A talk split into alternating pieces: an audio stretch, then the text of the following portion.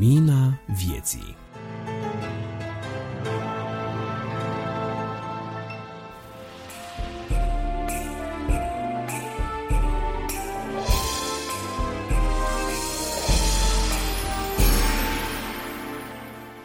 Bine v-am regăsit, dragi prieteni, la revista Lumina Vieții. Suntem la numărul din decembrie a anului 2021. Iată cât de repede s-a scurs și acest an. Cu ajutorul lui Dumnezeu ne apropiem cu pași iuți de sfârșitul anului, de începutul unui nou an și mai ales de sărbătoarea nașterii Domnului astfel că numărul din decembrie va fi în special focusat pe această temă. Înainte de a vă lăsa să ascultați materialele pregătite pentru noastră, vreau să vă reamintesc câteva lucruri. Misiunea revistei Lumina Vieții este aceea de a-i ajuta pe oameni să-L cunoască pe Hristos, să primească mântuire și să crească în credință și în cunoștința lui Isus Hristos. Nu ne angajăm în conflicte interconfesionale, nu ne angajăm în dispute de acest tip, ci mai degrabă vrem să îi ajutăm pe cei care au fost răniți de astfel de situații să se întoarcă la cuvânt, la Hristos, la Dumnezeu și să-și găsească pacea și drumul către mântuire. Suntem un colectiv de nevăzători și nu numai, în mare parte nevăzători sau slavăzători, toți realizatorii acestei uh, reviste. Dintre ei pot menționa pe George Iordan, Grigore Frișan, Adi Tămășan, Bogdan Suciu, Rodica Pelinel, Cristi Simion, Tudorache Dumitru, Carmen și Marius Motora, Nicu Turcu, iar acestora se alătură invitații noștri ocazionali, cu speranța că acest număr din decembrie va fi o reală bucurie pentru noastră și că va aduce în casele noastre lumina sufletească de care fiecare are nevoie. Vă las în continuare pe acordurile unei cântări creștine dedicată nașterii Mântuitorului nostru Isus, în interpretarea artistului creștin nevăzător Adi Hentea. Audiție plăcută!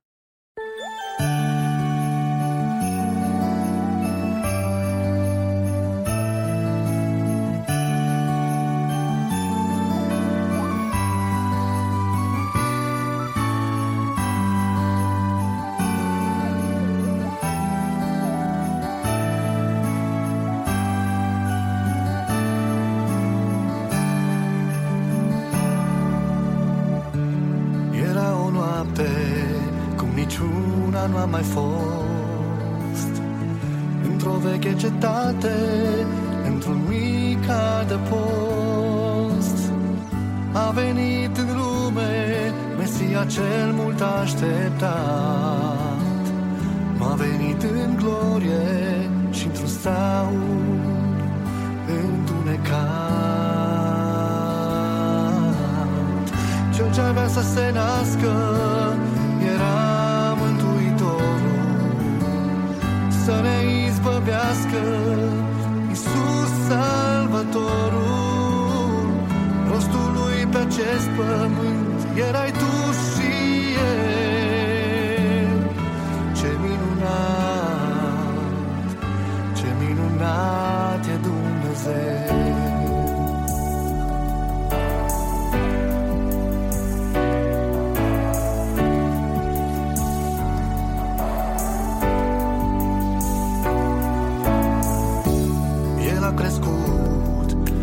ajuns om în putere. Era înțelept și bun și nu avea nicio avere. Însă bogăția lui era bunătatea sa. Multe boli a vindecat și prin jertfa lui ne-a răscumpărat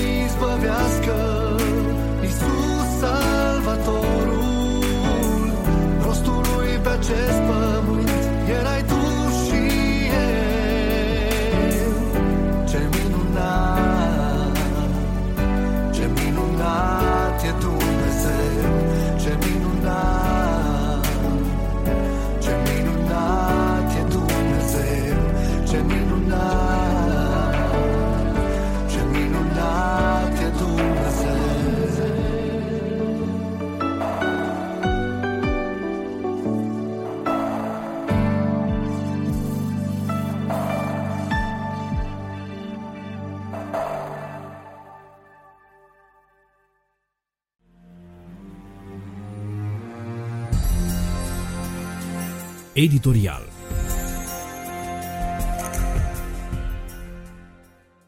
Bun regăsit! La microfon, George Jordan.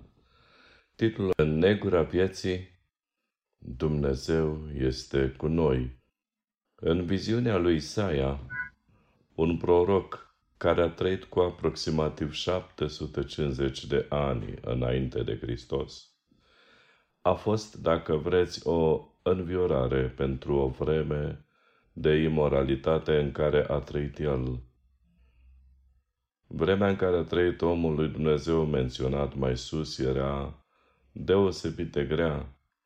În vremea aceea, împărații trăiau fără treamă de Dumnezeu atât împăratul lui Iuda cât și împăratul lui Israel și ori de câte ori liderii conducători ai poporului lui Dumnezeu se depărtau de cuvântul lui Dumnezeu sau trăiau împotriva lui Dumnezeu, acel popor suferea și puțini erau oamenii care rămâneau într-o apropiere constantă de Dumnezeu.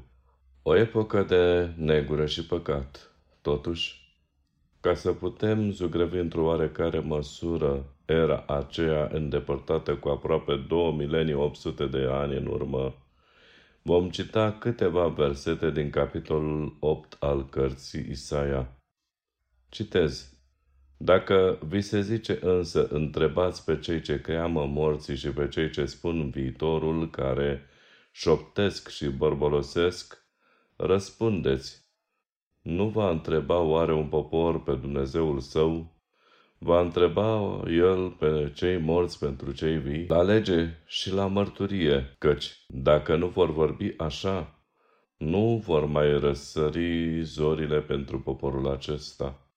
El va privegi prin țară, apăsat și flămând, și când îi va fi foame, se va mânia și va huli pe împăratul și Dumnezeul lui, apoi, fie că va ridica ochii în sus, fie că se va uita spre pământ, iată nu va fi decât necaz, negură, nevoie neagră și se va vedea izgonit în întuneric beznă, Încheia citatul din Isaia, capitolul 8, versetul 19 la 22.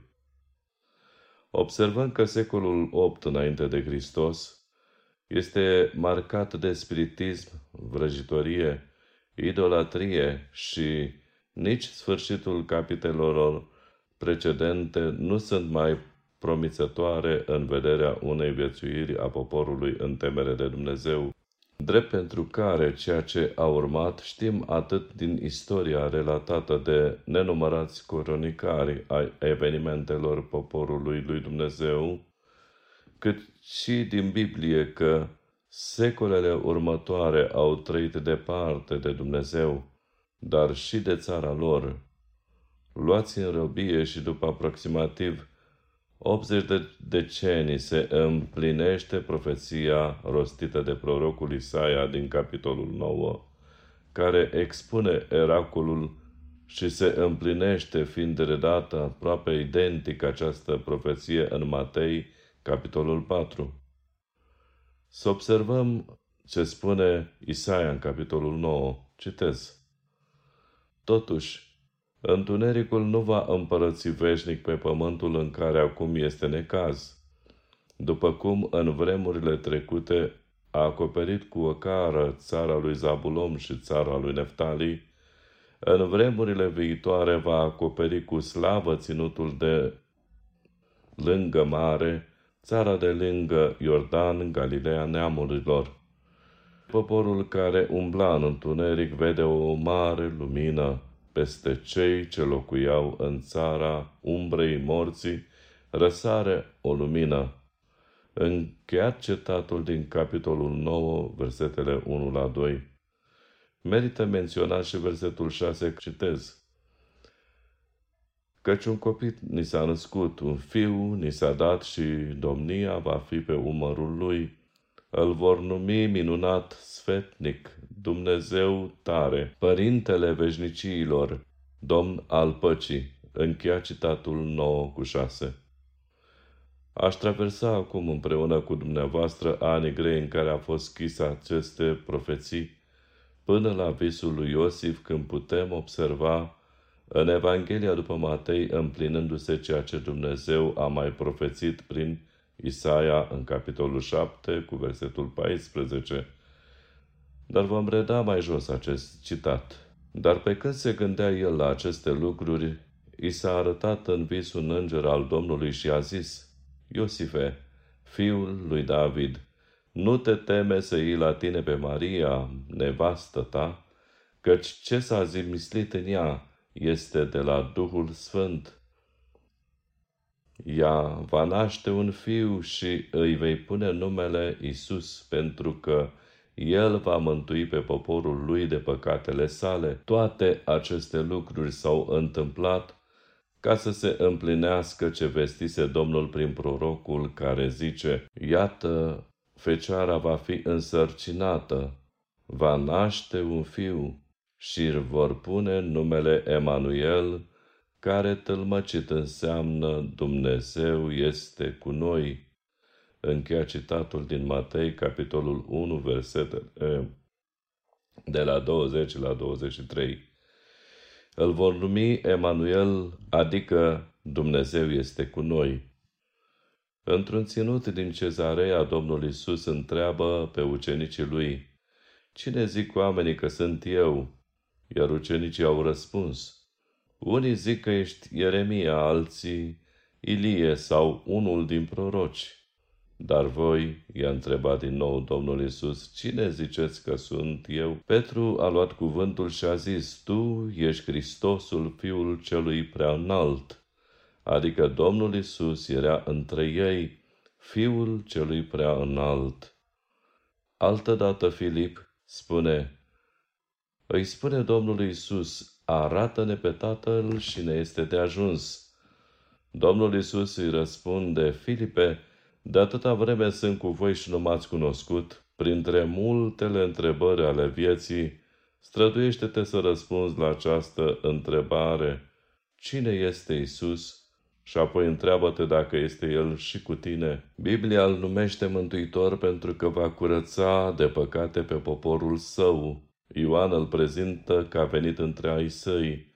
Mântuitorul venit în poporul său, dar ei își puneau întrebări despre puterea sa, despre minunile sale, însă n-au recunoscut în el pe Dumnezeu. A venit între ei săi, dar vai, Mântuitorul de păcate să fie răspins, neprimit, necrezut, să fie pentru mulți un impostor și Totuși noi astăzi știm că El era de la început cuvântul, Logosul, era cu Dumnezeu, ba mai mult, El era Dumnezeu și a coborât printre noi plin de har și de adevăr.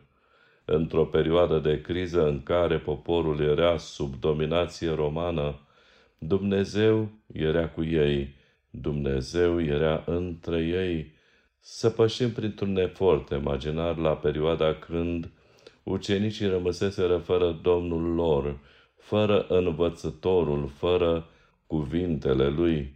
Ne aducem aminte că Duhul lui Dumnezeu promis de Domnul Isus era ajuns între ucenici și au început să facă minuni și să propovăduiască nașterea Domnului Isus promisă, moartea lui în vederea iertării păcatelor și învierea lui spre neprihănirea celor care cred în jertfa lui. Deși Domnul Isus nu mai era cu ei în trup, Dumnezeu a rămas cu ei în Duhul cel Sfânt, cu cei care au crezut și cu ucenicii de atunci. Emanuel cu Petru când a propovăduit mulțimilor din templu, același Emanuel cu Pavel și cu Sila pe când cântau cu picioarele prinse în butuci în temnița din Filipii. Emanuel cu Ștefan pe când propovăduia fariseilor care l-au ucis cu pietre. Da, și atunci Dumnezeu era cu Ștefan la moartea lui. Ne amintim ce a spus Ștefan? Văd cerurile deschise și pe fiul omului stând în picioare. Era cu Ștefan. Da, Dumnezeu era cu cei care mureau în arenele romane și El, dragii mei, este cu mine astăzi, este cu tine acolo unde ești. El, pentru asta s-a născut ca eu și tu să nu fim singuri, să nu fim fără Dumnezeu, să nu fim fără Mântuitorul care ne poate izbăvi de păcatele noastre. Când pleci într-un magazin, îți alegi ceva de acolo, ajungi la caserie și vrei să plătești.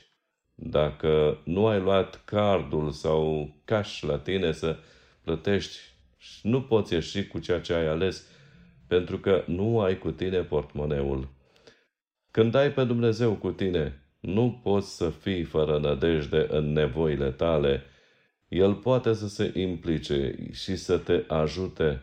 Cineva mă întreba dacă am văzut vreo minune petrecându-se undeva.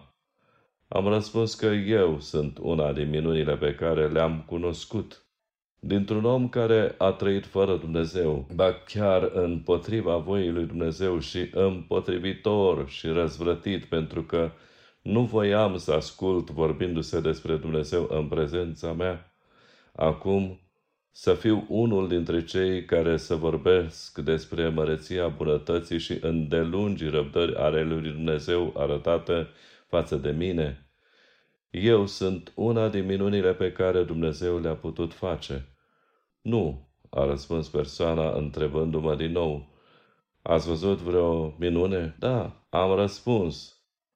Am întâlnit alcoolici care după ce au venit de la dezalcoolizare au început să consume alcool și pot spune că eu sunt vindecat de patimile fumatului, alcoolului și a altor patimi prin puterea și minunea pe care numai Dumnezeu a putut să o facă cu mine. Niculița Moldoveanu, în comentariile sale la Evanghelia după Matei, scria, citez, Emanuel înseamnă Dumnezeu este cu noi.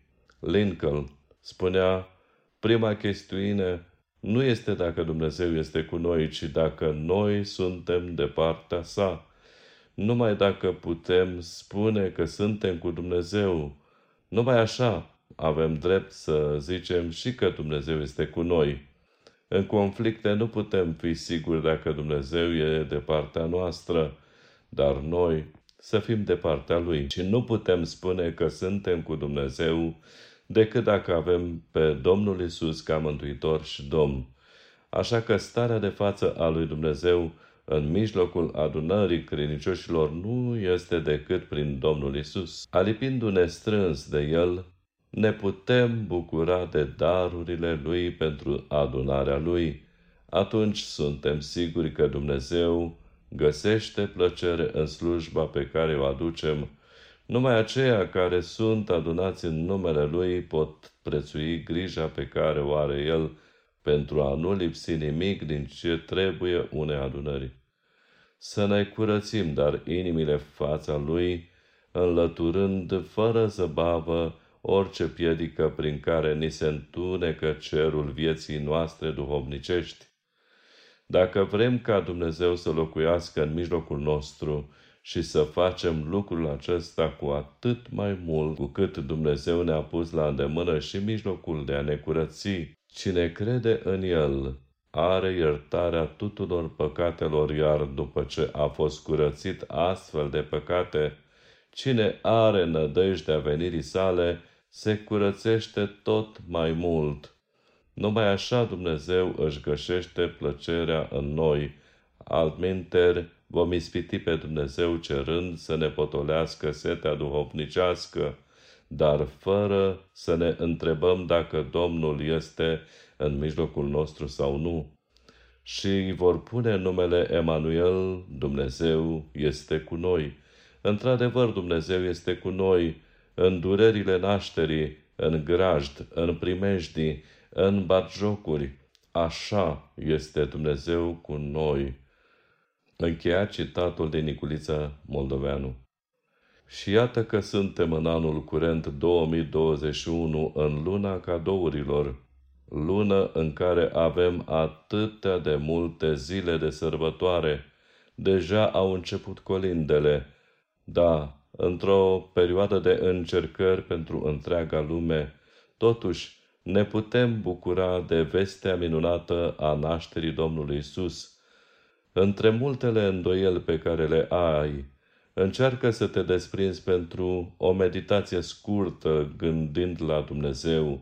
Strecoară pe Dumnezeu între visele tale, adu-te rog numele Domnului Isus în cotidianul tău.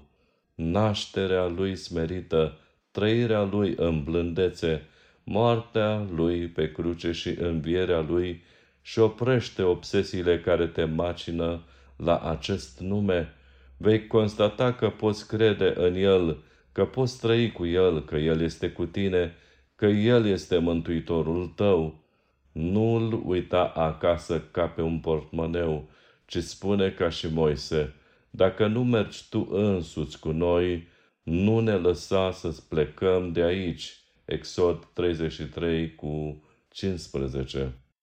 Amintește-ți promisiunea Domnului Isus și iată că eu voi fi cu voi până la sfârșitul veacului, fie ca în anul următor să vă găsească în nădejdea că Dumnezeu este cu dumneavoastră și să aveți parte de un an binecuvântat de Domnul.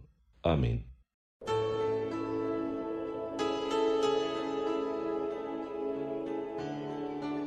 Vestea bună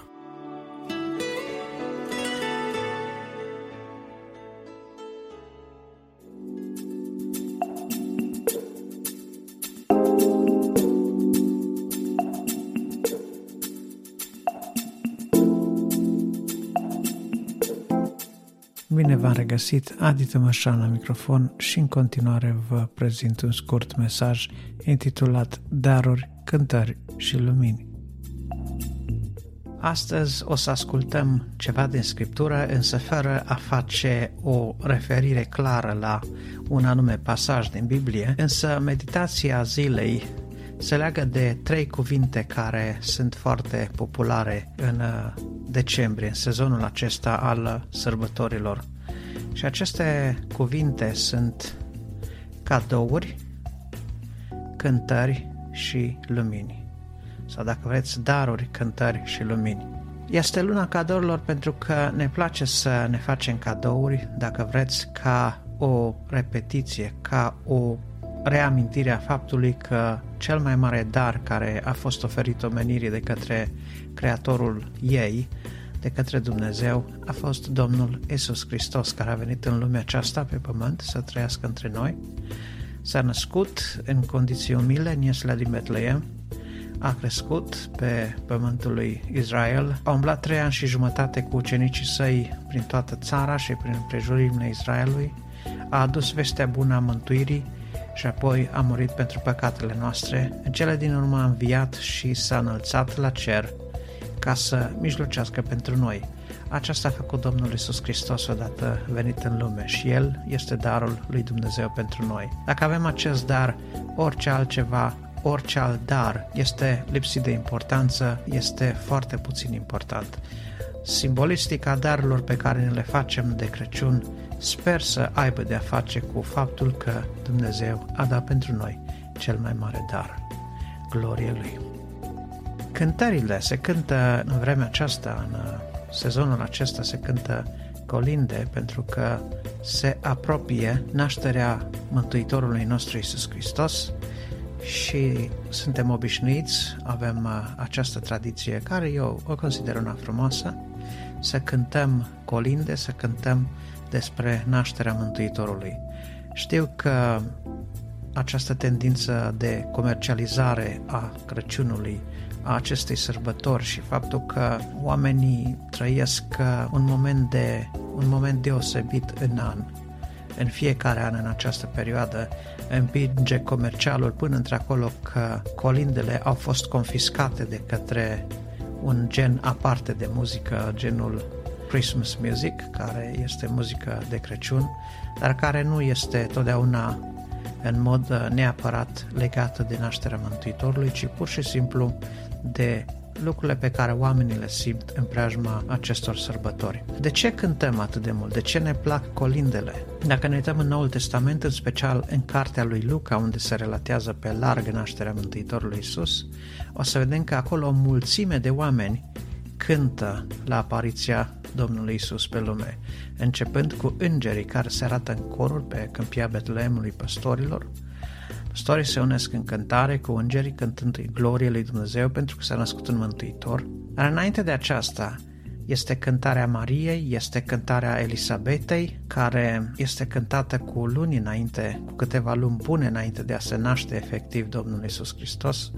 Apoi, ulterior, este cântarea lui Simeon, cântarea Anei, profeții de la templu, cu care Isus, mama lui și Iosif se întâlnesc în templu la vârsta de 8 zile a copilului când trebuia să fie dus pentru tăierea împrejur. Iată, toate acestea sunt cântări. Toți cântă, toți spun ceva despre Mântuitorul care avea să fie arătat în persoana acestui copilaș ce s-a născut în Ieslea Betleemului. Toate aceste cântări converg către un Dumnezeu glorios, către un Dumnezeu minunat care s-a gândit la noi și în compasiunea sa ne-a rânduit un mântuitor. Către ce converg, către ce merg cântecele pe care le asculți și cânți în perioada aceasta. Dacă merg înspre Isus, dacă îi dau laudă lui Dumnezeu pentru că ne-a trimis un mântuitor, atunci foarte bine. Dacă nu, întreabă-te astăzi. Oare nu ai motive înainte de orice și oricui să-i cânți mai întâi laude și glorie lui Dumnezeu și Domnului Isus? Cred cu siguranță că da. Avem cu toți motive și avem cu toți ocazii să îi cântăm Mântuitorului nostru Isus Hristos și Tatălui Său prea iubit, Tatălui nostru prea iubit, pentru că am primit de la El un așa mare dar. Așadar, aceasta poate fi cea mai mare motivație pe care o putem avea de a cânta în cinstea Domnului. În al treilea rând, lumini. Vedem lumini, orașele se împodobesc cu lumini, brazi de Crăciun se, de asemenea sunt împodobiți cu lumini, oamenilor le plac lumânările în acest sezon, există focuri de artificii care de asemenea înseamnă lumini. Luminile sunt la loc de cinste în luna decembrie și cum n-ar putea fi lumina la loc de cinste când o lumină a venit în lume, adică Isus care este lumina lumii. Dacă ne uităm în uh, Evanghelie, în Evanghelia după Ioan mai exact, la începutul Evangheliei vom vedea că Isus este lumina lumii. Și orice lumină care vine în lume nu rămâne ascunsă. Isus n-a rămas ascuns. El este lumina lumii și El luminează pe oricine umblă în întuneric. El a venit să îi scoată pe oameni din întuneric. Lumina lui știm că a dovedit starea unor oameni, le-a arătat starea nenorocită în care se aflau, păcatul de care erau legați. Și ei de aceea au reușit să vină la cel care îi putea dezlega și ierta și mântui, adică la Isus. Iată că lumina vine tot de la Isus și dacă avem acest light motiv luminile în vremea aceasta, în sezonul acesta, să nu uităm că lumina lumii este Isus și El ne dă acea lumină. Prin lumina Lui vedem lumina, zicea David într-unul din psalmi. Dacă n-ar fi lumina pe care o face Dumnezeu, n-am putea să vedem luminile pe care le avem noi aici jos pe pământ. Dumnezeu a făcut lumina, Dumnezeu a făcut întunericul, a făcut soarele și pământul care să se învârtă în această ciclicitate de zi și noapte, iar noi să putem să ne bucurăm de lumină. Așadar, îndemnul meu este haideți să privim către Cel care este mai strălucitor decât orice lumină de Crăciun, să privim către Isus, care este lumina lumii. Are odată venit în, în lume nu vrea altceva decât să ne lumineze pe noi, să ne lumineze în uh, dorința noastră, în tendința noastră, în pornirea noastră de a înțelege pe Dumnezeu și ce vrea El de la noi. Să ne lumineze pentru a înțelege că avem o viață care îi datorăm lui Dumnezeu și ea trebuie să fie trăită așa cum îi place lui Dumnezeu, pentru că, în definitiv, am hotărât atunci când ne-am întors la Domnul Isus că suntem gata să îi facem plăcere lui Dumnezeu printr-o viață sfântă și curată. Cei care trăiesc în întuneric nu, nu iubesc lumina și spune Scriptura că ei nu iubesc lumina pentru că lumina face să li se vadă faptele. Însă noi avem fapte făcute în lumină, suntem copii ai luminii pentru că îl urmăm pe Isus și de aceea lumina, de asemenea, este ceea ce căutăm și ne place, nu doar în decembrie, ci pe tot parcursul anului. Așadar, cadouri sau daruri, cântări și lumini. Daruri, cântări și lumini, cele trei elemente ale lui decembrie, fie ca toate acestea să ne schimbe viața, să ne aducă aminte de fapt cine este centrul acestei sărbători. Este Domnul Iisus Hristos. Nu noi suntem centrul ei, nu noi trebuie să avem prioritate, nu noi suntem cei care trebuie să fim preamăriți sau să fim lăudați sau să fim onorați în perioada aceasta, ci cu siguranță că Mântuitorul nostru Isus Hristos. El merită toată gloria și toată cinstea, de aceea să îi cântăm, să-L lăudăm, pentru că El ne-a dus viață și lumină. Amin.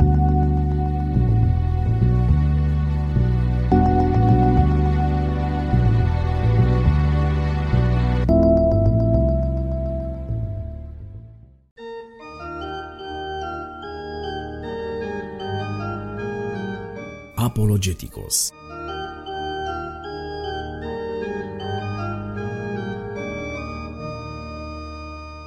Avem falsa părere că atunci când vorbim despre apologetică, trebuie că este vorba despre niște profesori bătrâni și plictisitori care vorbesc din cărți groase, din tomuri de teologie, și ne explică cu cuvinte greoaie, adeseori împrumutate din limba greacă, despre lucrurile care vin în apărarea lui Dumnezeu. Dați-mi voie să vă spun că pe când mă gândeam și mă frământam cu ce aș putea să vin înaintea noastră în luna decembrie acestui an la rubrica Apologeticos, Dumnezeu mi-a scos în cale o carte de o factură atât de impresionantă, atât de simplă și atât de emoționantă în același timp, dar în același registru vorbind și plină de simbolistică și plină de apologetică și de descoperire a cine și ce este Dumnezeu, încât nu mi-a venit să cred. Îmi veți spune, asta este rubrica Apologeticos, nu este recenzie de carte. Și am să vă dau dreptate însă nu pot să vă vorbesc despre lucrurile din această carte fără să îi pomenez numele. Se numește Ca într-o oglindă în chip întunecos și este disponibilă în format uh, electronic pentru cei care vor să citească. Leostin Gardner este autorul. O lectură scurtă de sub două ore, aș spune, dar care este atât de fantastică și atât de potrivită pentru sezonul ăsta încât îi mulțumesc lui Dumnezeu că mi-a scos-o înainte. Am citit-o dintr-o singură suflare în dimineața asta și vă recomand cu toată căldura. Mai cu seamă că acțiunea cărții se petrece în jurul unei sărbători de Crăciun. Practic, cartea este un dialog între un înger și o fetiță bolnavă de cancer care își trăiește ultimele zile în preajma Crăciunului și în zilele de după, dar în timpul acesta are mai multe întâlniri și convorbiri cu un înger al lui Dumnezeu care îi descoperă o mulțime de lucruri, care o ajută să înțeleagă o mulțime de lucruri despre viață, despre Dumnezeu, despre creație și despre acele teme despre care noi mereu și mereu punem întrebări și parcă nu mai găsim răspunsuri. Și când mă gândesc că zilele acestea chiar stăteam și mă gândeam despre această perioadă a Crăciunului, a sărbătorilor nașterii Domnului Isus, în Noul Testament este o abundență de îngeri legat de aceste evenimente. Și îi spuneam cuiva în timpul unei convorbiri, n-ai observat lucrul acesta? Câți îngeri? Peste tot sunt îngeri. Îngerul vestește Marie, îngerul îi vorbește lui Iosif, îngerii se arată la nașterea lui Ioan, îngerii îi sfătuiesc pe magi să se întoarcă, să nu mai dea pe la Irod, îngerii îl sfătuiesc pe Iosif să ia pruncul și pe mama lui și să ducă în Egipt. Este așa o abundență de îngeri. Adeseori, sau de cele mai multe ori, nu vedem îngerii, deși ei sunt în jurul nostru, deși dacă ar avea ocazia să ne vorbească așa cum ne vorbim unii altora, ne-ar spune foarte multe lucruri despre Dumnezeu. Ne-ar spune foarte multe lucruri despre creație. Ne-ar corecta o mulțime de prejudecăți pe care noi le avem vis-a-vis de creație, vis-a-vis de ce este Dumnezeu, vis-a-vis de ce vrea Dumnezeu, vis-a-vis de ce urmărește Dumnezeu cu noi. Dialogul acestei cărți, după cum spuneam, este într-o între o fetiță bolnavă și un înger și ei fac un mic pact ca îngerul să îi descopere din tainele îngerilor, din lucrurile cerești, în vreme ce îngerul avea să pună întrebări referitoare la natura umană. M-am gândit ce frumoasă manieră de a face un pic de apologetică, un pic de doctrină creștină despre umanitate, despre îngeri, despre Dumnezeu, decât într-o poveste de Crăciun.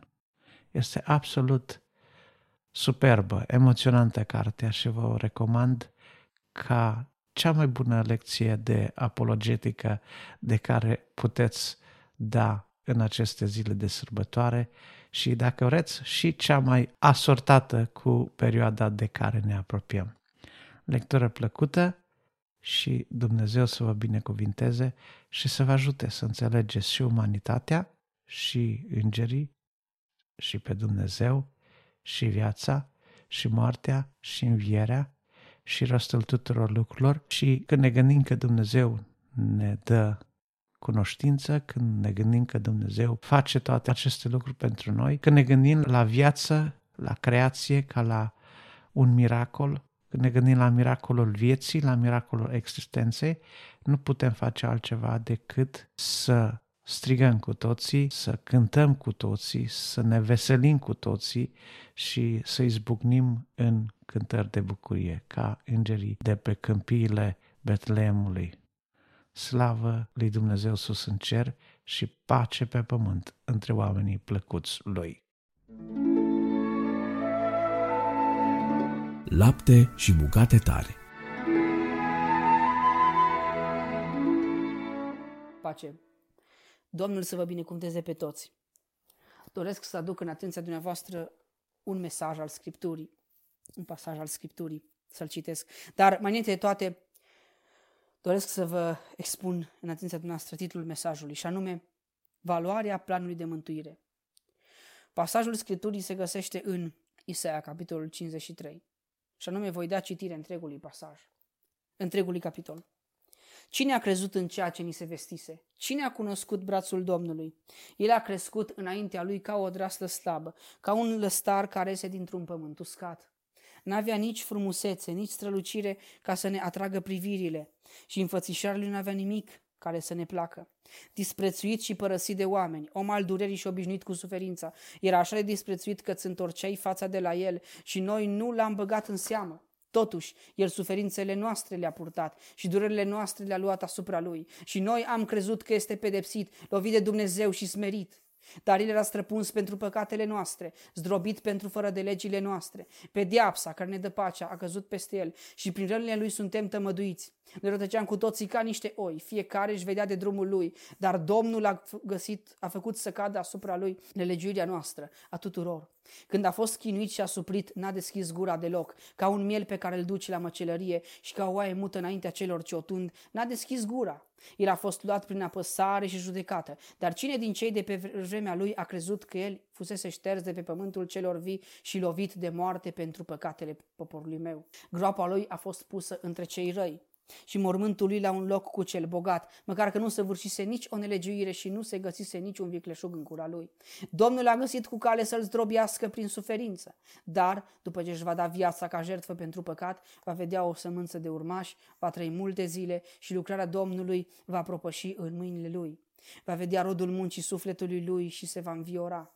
Prin cunoștința lui, robul meu cel neprihănit va pune sau îndreptăți pe mulți oameni într-o stare după voia lui Dumnezeu și va lua asupra lui povara nelegirilor lor.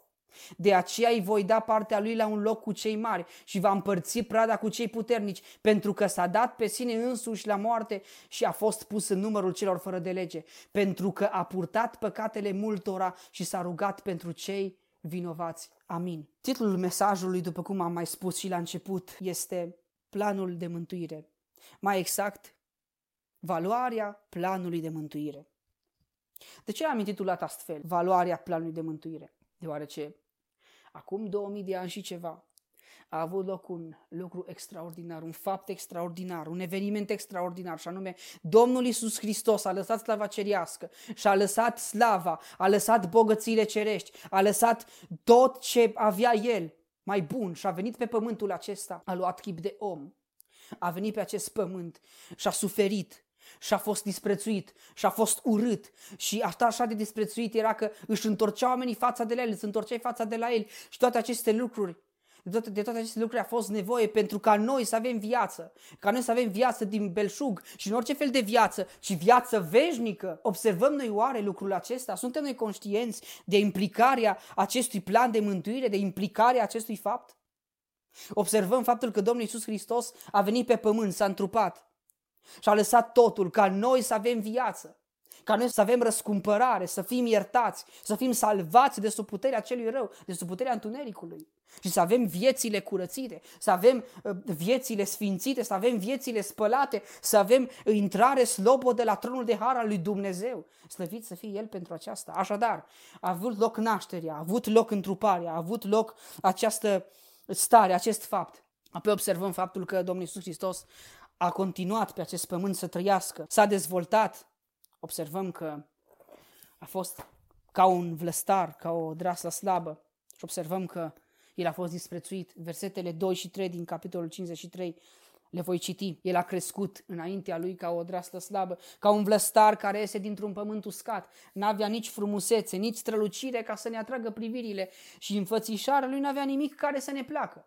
disprețuit și părăsit de oameni, om al durerii și obișnuit cu suferința. Era așa de disprețuit că îți întorceai față de la el și noi nu l-am băgat în seamă. Până aici cuvântul Domnului. Observăm în acest scurt pasaj al Scripturii de ce fel de viață a avut Domnul Iisus parte, de ce fel de trăire a avut Domnul Iisus parte, de ce fel de suferință a avut parte. Noi ne plângem când suferim puțin, spunem, uai, m-a prigonit ăla, și-a bătut joc de mine ăla, a făcut cineva una alta, dar Domnul Iisus Hristos a suferit mult. Domnul Iisus Hristos a gustat din plin din suferință, ba mai mult decât atât.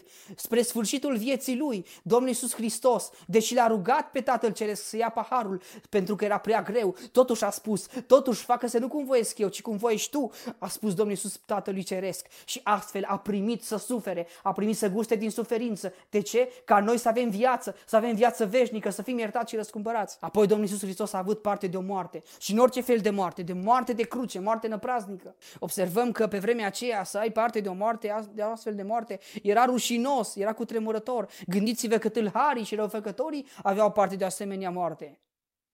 Dacă știm contextul din vremea aceea, și anume faptul că poporul Israel era dominat de romani, romanii stăpâneau pe atunci. Știm bine că romanii, cetățenii romani, erau decapitați cei care erau secutați, dar ceilalți aveau parte de moarte această împraznică, și anume moarte de cruce. Și Domnul Iisus Hristos a suferit pentru ca noi să fim iertați. După cum am spus, salvați, răscumpărați. Da, a fost nevoie de aceste lucruri. A fost nevoie de această moarte, a fost nevoie de întrupare, a fost nevoie de suferință, a fost nevoie de dispreț, a fost nevoie pentru ca noi să fim iertați. Slavă Domnului că nu s-a terminat totul aici, nu s-a finalizat totul aici, ci Domnul Iisus Hristos a înviat a treia zi după Scripturi, astfel biruindu-l pe cel rău, astfel biruind moartea, a înviat a treia zi, a înviat, a înviat, Domnul nostru a înviat, cum spune o cântare. Da, a înviat. Apoi s-a arătat oamenilor, ucenicilor, s-a arătat Mariei, s-a arătat și altor femei și s-a înălțat la cer după 40 de zile a trimis Duhul Său cel Sfânt, care este Duhul adevărului, care este mângâietorul, care este călăuza noastră. Și acum Domnul Iisus Hristos șade la dreapta Tatălui. și într-o zi va veni să ia pe cei aleși, pe cei care s-au încrezut în El și care l-au invitat în inimile lor. Da, tu, omule, care asculți mesajul acesta, ai avut parte de nașterea din nou, ai avut parte de acea transformare a inimii și a vieții. Crezi tu în Domnul Isus Hristos? Crezi tu că El a murit pentru păcatele tale? Dacă da, vei fi salvat. Dacă da, viața ta va fi transformată. Condiția este să credem și apoi să trăim pocăința. Domnul să ne ajute la aceasta. Și pentru a încerca să expun oarecum, pentru că doresc să vă las să meditați la valoarea planului de mântuire. Dați-mi voie să expun la încheiere o strofă dintr-o cântare, și anume prima strofă, care spune astfel. Ai deschis cerul tău, ai lăsat slava ta și ai venit pentru mine un biet păcătos. M-ai iubit așa mult că ai murit la calvar, să deschizi ochii mei, să înțelegi și să te slăvesc. Am încercat să expun cântarea. Domnul Iisus Hristos să vă binecuvânteze și să vă poarte în carul său de biruință și să vă facă să conștientizați valoarea planului de mântuire. Amin. Profunzimi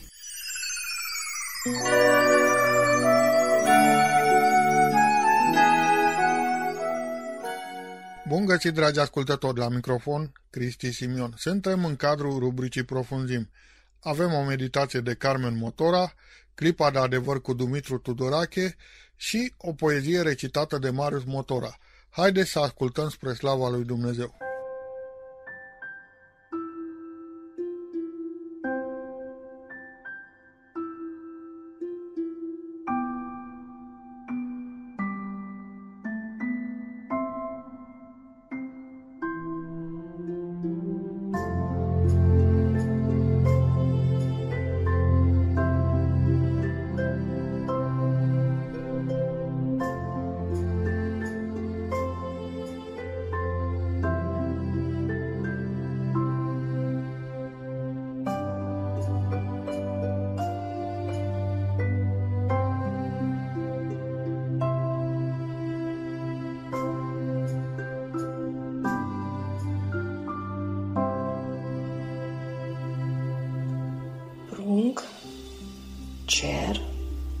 Și inima mea.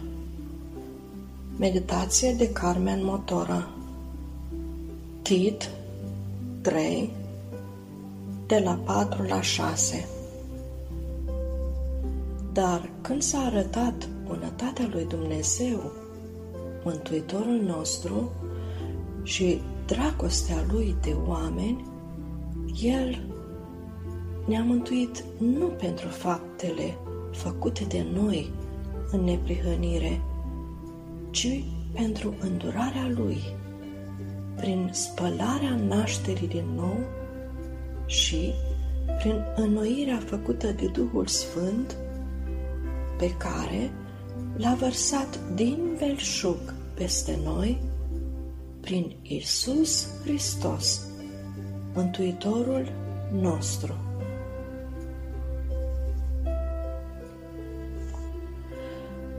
Oricât aș fi căutat, oriunde m-aș fi dus, nu aș fi putut niciodată să schimb firea mea, a fi mai înmiresmată de Dumnezeu, de împărat. Nu aș fi făcut-o niciodată mai blândă sau mai bună mai asemenea lui. Nici măcar mai domoală de lut, de țărână. Oricât aș fi încercat să încerc, orice aș face să o dumnezeiesc, măcar un timp, ea rămâne la fel de urâtă rea, iubitoare de trecător și pământ. Gândind așa, lacrimile de snădejdii deveniseră trai pentru mine. Zi de zi, noapte de noapte. Până când împăratul mi-a șoptit că a trimis pruncul pentru mine, pentru firea mea nesupusă și nefericită, rea și goală. Așa că toate în mine au prins să cânte și cum să nu cânte când în fiecare clipă firea mea veche suspină și moare, iar pruncul tropăie cu pașii lui peste inima mea, stârnind miresme de cer în mine, îmbătându-mă de frumusețea împăratului. Pruncul a venit pentru mine și pentru tine. Îl vezi? Îl auzi?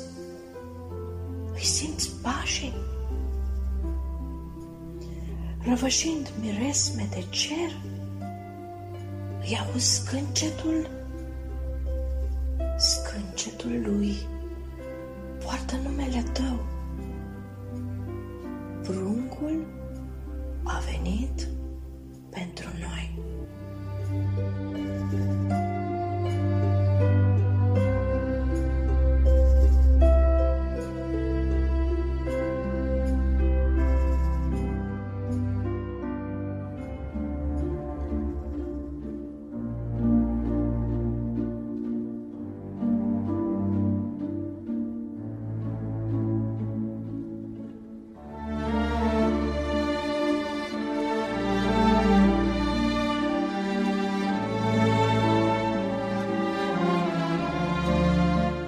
Astăzi, mai mult ca oricând, parcă, se constată un fenomen, și anume efectul de turmă.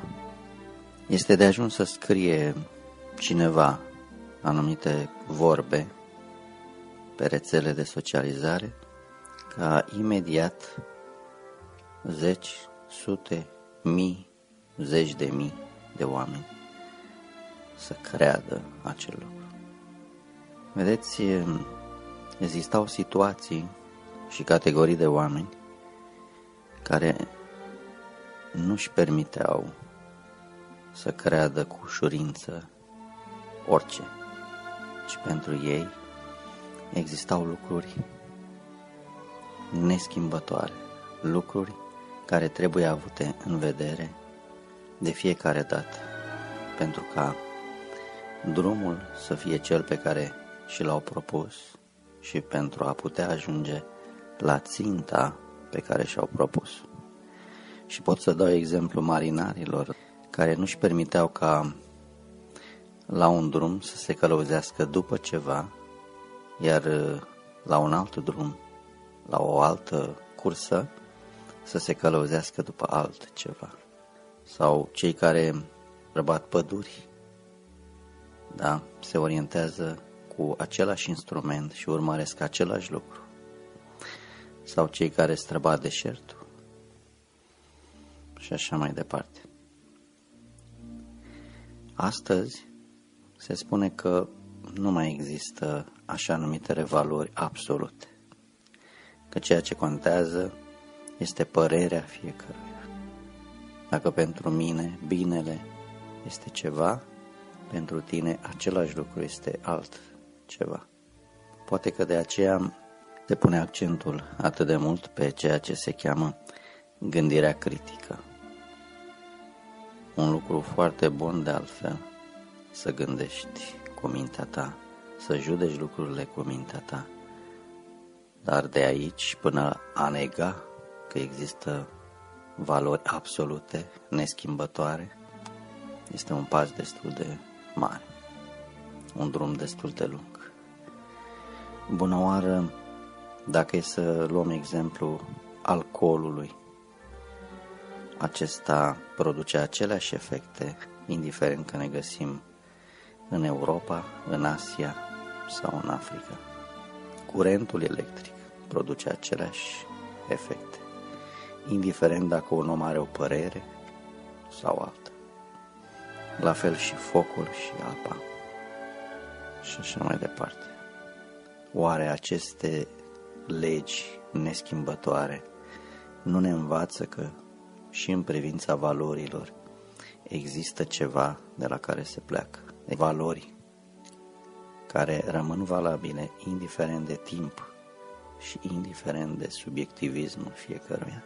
Într-o școală din California, un profesor universitar a făcut uh, un experiment. A lăsat uh, la o oră de curs clasa, studenții, să desfășoare fiecare activitatea care îi place. Dacă unul vrea să scrie, să putea să scrie, dacă unul vrea să citească, dacă unii vreau să vorbească, dacă unul vrea să cânte, dacă unul, știu și eu, vrea să asculte muzică pe telefon, să joace jocuri, orice, da?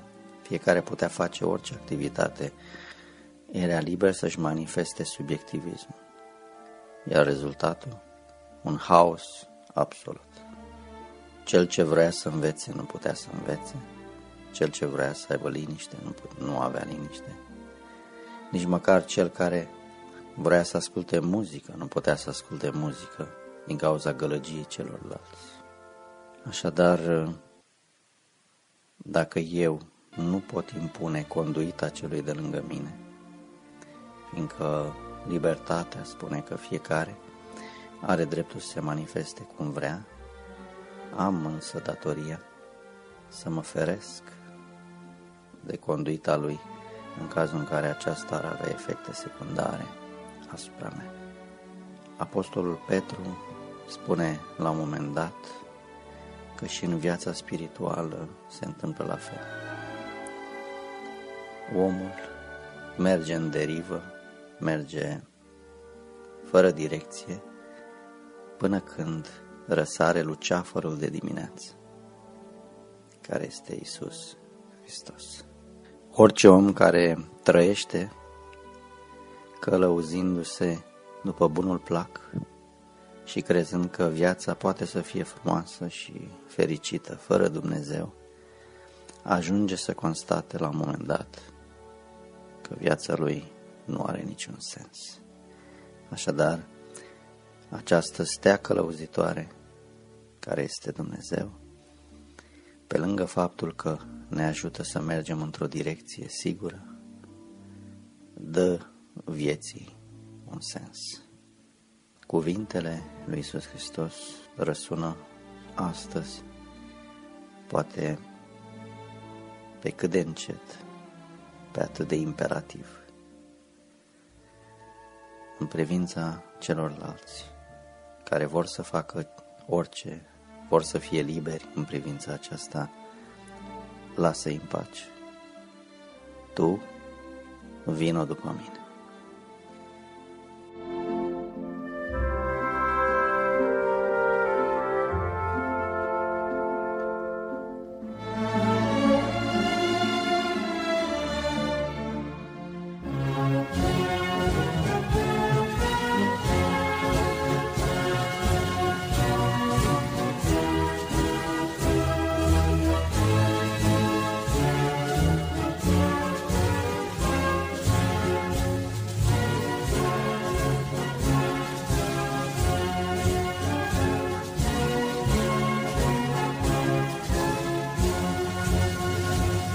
Trezește, Doamne, România, acum când în dureri se zbate, să lepede de plin robia păcatelor ce duc la moarte. Ridică, Doamne, România din voile întunecate, redă speranța, bucuria, dor de adevăr și de dreptate. Salvează, Doamne, România de căile deșertăciunii, ca să primească vrednicia pe calea sfântă a luminii. Unește, Doamne, România într-o Hristos cu înflăcărare și risipește dușmânia celor cu duh de dezbinare. Păzește, Doamne, România de toți cât să-i doresc pierzarea, să nu-și piardă omenia, credința, dragostea, onoarea. Învață, Doamne, România și dă ta înțelepciune, ca să-ți primească azi solia, să ajungă la limanuri bune. Mângăie, Doamne, România, ce-și plânge morți în disperare.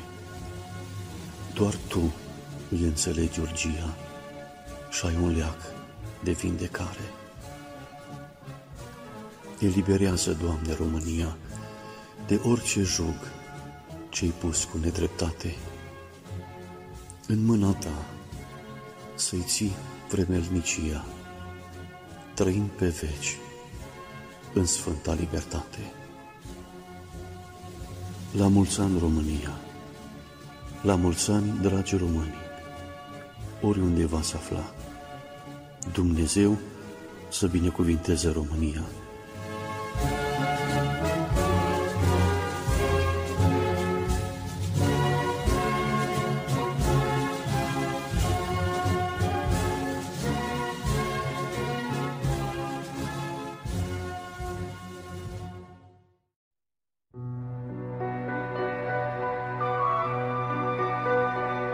Mărturie O dimineață frumoasă. Suntem la Elim, lângă Bran, împreună cu familia Furdui, cu Fivia și cu Rădu, cu frații noștri care ne-au ajutat cu multe cărți pe care le avem înregistrate din partea uh, albei Iulia. Fratele Radu s-a ocupat de înregistrarea a, aproximativ a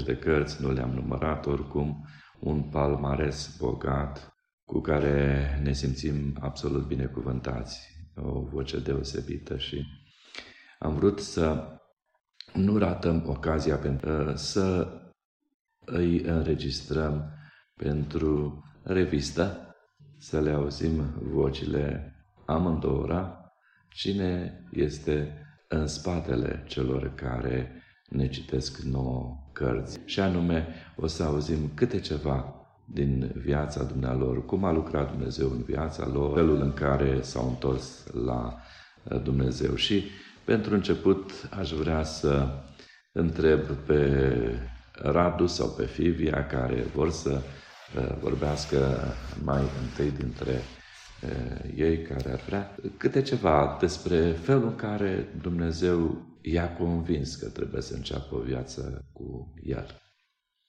Era în 1984, anul în care am auzit cuvântul Domnului la biserică fiind, la un botez nou testamental în apă, mesajul care a fost transmis acolo mi-a pătruns inima și am hotărât să mă predau Domnului. Aceasta a fost în august 1984. Au trecut lunile până în apropierea anului nou, când din nou am mers la casa Domnului și am auzit mesajul printr-un frate din Valea Jiului, care a dat un exemplu sugestiv cu pâlnia. Dacă, de exemplu, punem pâlnia cu partea subțire în sus și ascultăm cuvântul Domnului, El nu va ajunge în inimile noastre, ci doar în părți, așa, în exteriorul nostru. Nu, nu va fi benefic nou, ci pâlnia va trebui pusă cu partea largă înspre cel care vorbește mesajul și partea subțire înspre inimă și atunci cuvântul Domnului va pătrunde acolo și va aduce rod. M-a marcat acest cuvânt, azi a fost sâmbătă seara sau uh, în ajun de anul nou și în prima zi a anului nou, datorită acestui cuvânt uh, care mi-a pătruns în inimă, uh, am uh, mers din nou la casa Domnului, unde din nou uh, am fost pătruns și cuvântul Domnului mi-a vorbit personal și încă o confirmare, atunci am înălțat numele Domnului printr-o cântare la cortul întâlnirii acolo, la biserică. Care era cântarea? Nu mi mai aduc aminte, dar Aha. o am într-un alt caiet mai, uh-huh. mai de timpuriu, care îl aveam chiar dacă nu eram încă botezat sau întors la Domnul, uh-huh. datorită faptului că părinții erau la credință. Eram în contact cu cuvântul Domnului, cu cântările, cu ceea ce se face la casa Domnului. Nu mi amintesc, dar am cântat o cântare atunci. Și apoi m-am rededicat Domnului și am continuat, am frecventat biserica și în data de 11 august 1985 am încheiat legământ cu Domnul în apa botezului, la râul Mureș. Și de atunci slujim Domnului. Sora Fibi, dacă poți să ne spui și tu cum uh, s-a întâmplat în viața ta impactul acesta să poți să spui gata, din momentul ăsta eu vreau să încep o viață nouă cu Domnul Isus. Da, eu sunt uh, născută în familie de pocăiți. Eram obișnuită cu biserica, cu programul din biserică, de copil crescut în biserică. Uh, pentru mine a fost mai, mai ușoară întoarcerea, fiind crescut în mediul ăsta, și în casă și la biserică mereu. Eu m-am întors uh, la 15 ani. Eram la liceu la Cluj și pe vremea aceea, în 1982, uh, s-a întâmplat asta. Nu aveam voie să mergem la biserică, eram, stăteam la internat, la liceul de nevăzători pentru masaj și încercam să mai fug pe ascuns, să fug la biserică. Dirigintele meu uh, nu era, soția lui era pocăită la frații baptiști, era profesorul meu de psihologie și mă înțelegea că eram părâtă, mă părau că fug la biserică. Dar uh, nu se supăra chiar așa pe mine, că fiind și soția dânsului întoarsă la Domnul, m-a luat deoparte și mi-a zis, când mai pleci, fă în așa fel să nu te vadă nimeni. Mm-hmm. Și au fost o încurajare pentru mine ca să chiar să fug din nou la biserică. Acolo s-a întâmplat că urma să fie un botez. Și chiar uh, prieteni din biserică, chiar o, o fată care destul de puțin o cunoscut-o mai mult acolo la biserică, zice, n-ai vrea și tu să te botezi? Aveam 15 ani. Zic, aș vrea, dar nu știu dacă, dacă mă botează la vârsta asta. Și zice, hai că vorbim cu frații și să vedem ce se poate face. Îmi doream foarte mult că eu începusem să am probleme cu vederea, deci de la 8-9 ani, ă, vedeam destul de bine și atunci, dar tot timpul mă gândeam, mie nu scade vederea și cum o să ajung eu, ce o să fac, cine o să mă ajute pe mine să, ă, na, să merg, să mă, să mă botez și eu și ă, nu știam cum, cum o să fie? Și Dumnezeu a pregătit lucrurile cum nu m-am gândit deloc. Foarte, foarte ușor și repede. Și au luat legătura surorile cu, uh, cu frații din conducere și m-au chemat uh, în audiență la birou dânșilor acolo și spunând că din uh, familie de creștini, sunt născută în familie de pocăiți și i-am convins cumva să, să mă boteze la 15 ani și eram atât de fericită că părinții mei nici nu știau că eu sunt din județul Suceava și eu stăteam la internat în Cluj. Și când mi-a dat uh, cererea completată și ștampilată că am fost și botezată, cred că și-am dus-o acasă ca să cererea de membru în biserica de unde făceam parte, să o duc acolo. Și părinții mei zice, doar să nu spui că vrei să te botezi, că au văzut cererea de botez, zic că sunt deja botezată. Cum? Da. Când? Și că, că a fost foarte, rep, foarte rapid, în câteva zile, deci a fost așa, s-au petrecut toate astea. Și aveam o fericire nespusă.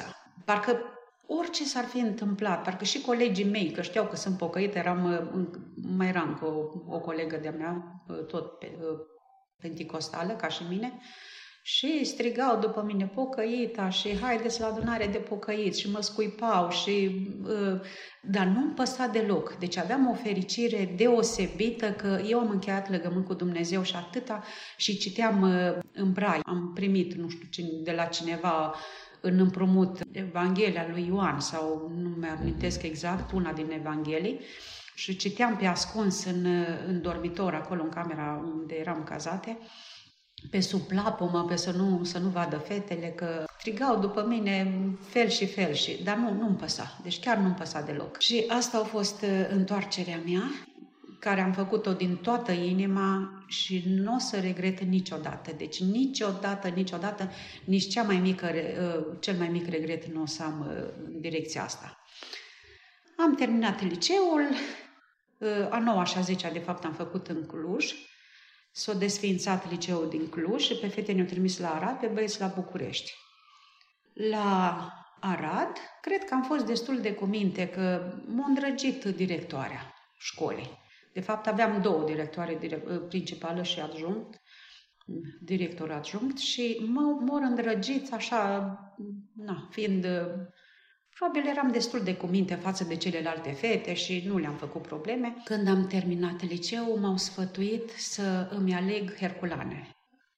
Uh, stațiunea. Eu mi-am dorit foarte mult să lucrez într-o stațiune, dar uh, nu aveam, mi se părea că eu n-am nicio șansă. Părinții mei nu erau bogați ca să, mă rog, să poată să dea mită, să, să-mi rezolve mie dorința asta atât de arzătoare să lucrez într-o stațiune. Și luasem gândul, zic, măcar într-o policlinică, eventual, uh, parcă în spital, îmi plăcea și în spital, dar mi se părea mai greu, trebuia să lucrezi în saloane, uh, pe paturile bolnavilor și stăteai aplecat, era destul de greu. Dar uh, am lăsat în grija Domnului și problema asta. Zic, Doamne, Tu știi unde vrei să fiu. Și pregătește-mi Tu locul unde să lucreze. Și mă cheamă directoarea școlii în birou dânsei și zice, tu unde ai vrea să, să fii repartizată?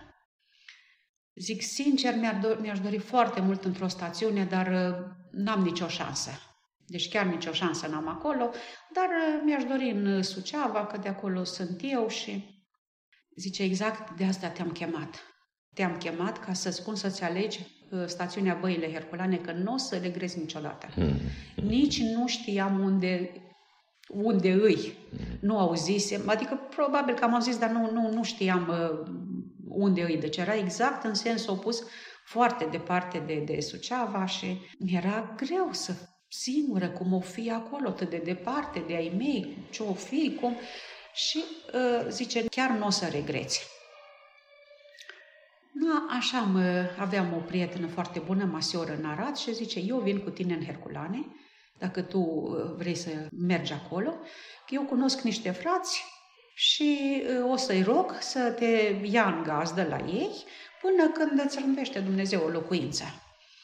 Și o să merg cu tine ca să-ți faci angajarea, umblu eu peste tot unde, unde este nevoie. Și au venit cu mama mea, mama mea nu vrea nici cum să mă lase, nu, nici cum zice, mai bine te las acasă decât să mergi așa departe de casă, zic, mai bine tu rămâi cu noi acasă. Și am zis, mamă, niciodată, voi sunteți tineri, destul de tineri acum, dar anii trec, mă țineți până, până sunteți în viață, dar pe urmă eu ce fac? N-am niciun ban, la mine la cui să rămân. Eu vreau să lucrez cu mâinile mele și să-mi câștig singură pâinea și uh, foarte greu acceptat, că eu nu m-am lăsat nicicum, că am zis nu, eu vreau să lucrez, de am făcut o școală, nu vreau să stau acasă. Greu acceptat, o venit cu mine și cu prietena mea, sora Jenny din Arad, chiar așa o chema, și am ajuns la frații la care, pe care îi știa, s-au trezit cu noi acum, acolo, ce era să facă? M-au primit și am stat aproape 5 ani la ei în gazdă. Chiar la început, vreo 3 zile am stat la camping, până am reușit să ajung la ei. Și în timpul ăsta am mers și mi-am făcut și angajarea la Reșița, era destul de departe, vreo 120 de kilometri, cred, de la Herculane, dar mi-am făcut și angajarea și am am început uh, serviciul de la 1 august 1985. Mhm. Acolo l-am întâlnit după câțiva ani, deci din, în 1996, după 11 ani, ne-am cunoscut cu Radu, venit în stațiune ca să se trateze. Ai anticipat următoarea întrebare, da, foarte bine. Da. Da. Aici fac o paranteză. Aha. Din, de, din anul acela, 85, până, până ne-am cunoscut, eu am intrat în școala conducerii nevăzătorilor. Era un frate la Măina Alba, prieten de familie, care mă ruga să îl conduc. Aha. Dar nu numai în Alba Iulia. Mergea la biserici în uh, diverse părți ale țării. De cine e vorba? Da, Nelu Stricat. Ah, da, da, da, îl cunoaște. Așa. Da. Și Îl conduceam, uh, nu, unde avea dorința să meargă. Nu, au fost de foarte multe locuri. La Câmpul Muscel, la Constanța, în București, Craiova. Apoi în Bucovina nu mai vorbesc, care era flevețea noastră. Mergeam mai des aproape mă, la Suceava. Că am fost cu Fibi după ce ne-am căsătorit într-un autobuz local. Și m-a salutat cineva. Da? Vă dați seama că atunci nu, în anul acesta, acela n-am mers la biserică acolo, dar a rămas întipărită fizionomia. Deci aceea vă spun, 11 ani Domnul m-a pregătit pentru Fibi. Ca Da. să o conduc A, și a să- luat ceva timp de Da, pregătirea. Da, da, da, o pregătire. Mai ceva decât o facultate, nu? Da, că ei făcuse Domnul de cunoscut cu cine se va căsători la 20 de ani și a respins oferta aceea atunci. Și Domnul a împins lucrarea aceea 10 ani de zile și în al 11-lea ne-am căsătorit. Mie mi-era teamă să mă căsătoresc cu un băiat care vede. Mă gândeam tot timpul, zic eu, să fiu, uh, nu știu, nu o să mă simt în largul meu. Niciodată nu o să mă simt în, în prezența unui bărbat uh, văzător, să mă simt în largul meu. Deci nu, nu, nu puteam să accept. Zic, nu, mai bine singură, nu mă deranjează. Primisem deja o garsonieră pe care pe urmă am cumpărat-o de fapt chiar din anul, din 1990, imediat după Revoluție, după foarte multe insistențe și foarte mult, multe audiențe, în sfârșit am primit o garsonieră, o repartiție pe care am cumpărat-o și aveam deja locuința mea și zic că nu mă deranjează că sunt singură, îmi place ce fac, îmi place unde sunt, decât să mă căsătoresc cu un băiat care vede și să nu mă simt în largul meu, mai bine singură.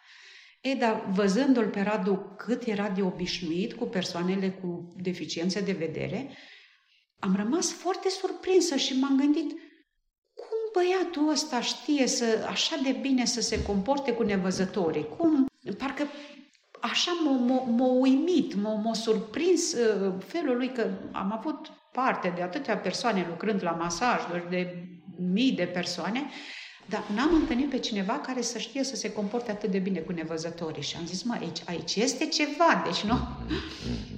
Și uh, așa am fost, uh, cuno- uh, așa ne-am cunoscut și după 9 luni, 10 luni aproximativ, ne-am uh, căsătorit, mi se părea mult prea repede, deci într-un timp atât de scurt, n-am avut timp să ne cunoaștem chiar atât de bine, dar am văzut că ne potriveam în multe, în multe, deci ce, cum gândea unul exact și celălalt. Ce gândeam eu, el deja spunea în cuvinte, sau invers. Și am zis, măi, sunt prea multe, uh, chiar o coincidență, nu, nu mi se pare că ar fi chiar coincidență, zic, parcă prea, prea merg lucrurile așa înspre, uh, înspre bine sau nu știu, spre apropierea noastră. Mai, mai, parcă mai mult și mai mult ne apropiam. Și ne-am hotărât și ne-am căsătorit. Din 1997, avem deja 24 ani, de ani Mulți de înainte, Domnul să vă căsnicie, binecuvânteze. mulțumim, da, mulțumim la fel și nu știm când o trecut.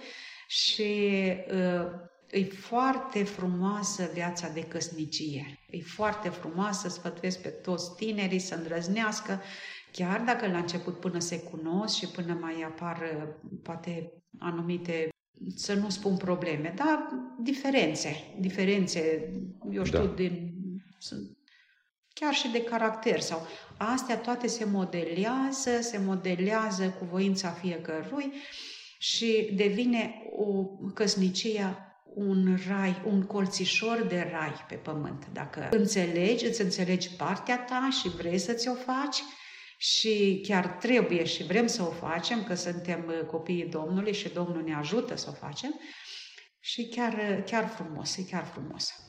Radu, cum uh, ți s-a părut ție așa pentru prima dată când ai întâlnit-o pe, pe Fibi? Nu ți s-a părut greu să uh, începi o căsnicie care na, nu era un angajament pe o săptămână, două, era pe viață, uh, cu un nevăzător, cu o nevăzătoare, să nu Cum mi s-a părut. Eu am considerat-o ca o persoană normală, fără deficiența aferentă. Uh-huh. Deci nu, nu mi s-a... Am făcut abstracție de aspectul acesta.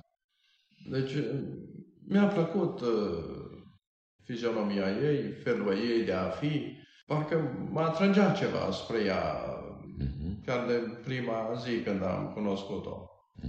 Uh-huh. Deci a durat trei ani până am cunoscut-o. Uh-huh. Mi s-a spus de ea în primul an, când am uh, fost în stațiune, că au și ei o soră acolo, o uh-huh. tânără pe nume Fivi, dar este în concediu, deci nu am întâlnit-o. Uh-huh. Am venit al doilea an, în aceeași perioadă, în luna iulie, a doua jumătate a lunii iulie, din nou a fost în concediu, n-am întâlnit-o. În al treilea an am schimbat perioada. Am venit în luna august, uh-huh. din 11 până prin 27. Uh-huh. Și atunci, nu știu, a doua, a treia zi, am trimis pe cineva să întrebe o cunoștință, să întrebe de ea dacă este și a venit cu confirmarea că, într-adevăr, se întorsese din concediu și e prezentă. Documentar Pace vouă tuturor, oricine ați fi și oriunde v-ați afla. Sunt Grigore Frișan și vă prezint rubrica documentar a revistei Lumina Vieții, revista audio a Asociației Creștinilor Nevăzători Pro Lumina. Pentru ediția curentă v-am pregătit câteva materiale informative preluate de la Alfa Omega TV. Audiție plăcută! Binecuvântat să fie Dumnezeu al cărui cuvânt de viață. Amin. Cea mai citită carte din lume rămâne Biblia. Ea a fost vândută în peste 6 miliarde de exemplare. În România, una dintre cele mai citite Biblii, mai ales de către comunitatea evanghelică, este traducerea lui Dumitru Cornilescu.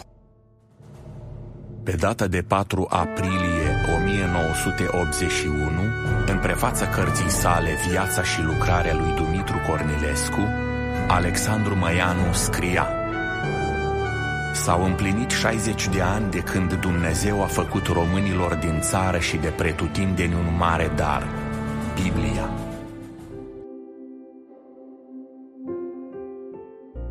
De la apariția versiunii realizată de Cornilescu s-au împlinit 100 de ani. Dumitru Cornilescu, da, a fost uh, traducătorul Bibliei uh, în limba română modernă. Uh, și a tradus foarte bine Biblia. A avut, desigur, uh, ceva dicționare, lexicoane uh, care au fost oferite prin susținerea prințesei Ralu Kalimaki, dar Cornilescu, pe lângă faptul că a fost un traducător bun, îl putem considera și reformator. În perioada studiilor, el a înțeles că fiecare om are nevoie să citească și să înțeleagă Scriptura. Și-a dorit ca să pună în mâna românilor Biblia, dar să fie pe înțelesul oricui. Da? Să fie pe înțelesul oamenilor din în alta societate, dar să fie și pe înțelesul oamenilor uh, obișnuiți, oamenii de rând. De asemenea, Cornilescu a crezut în puterea de transformare a Bibliei.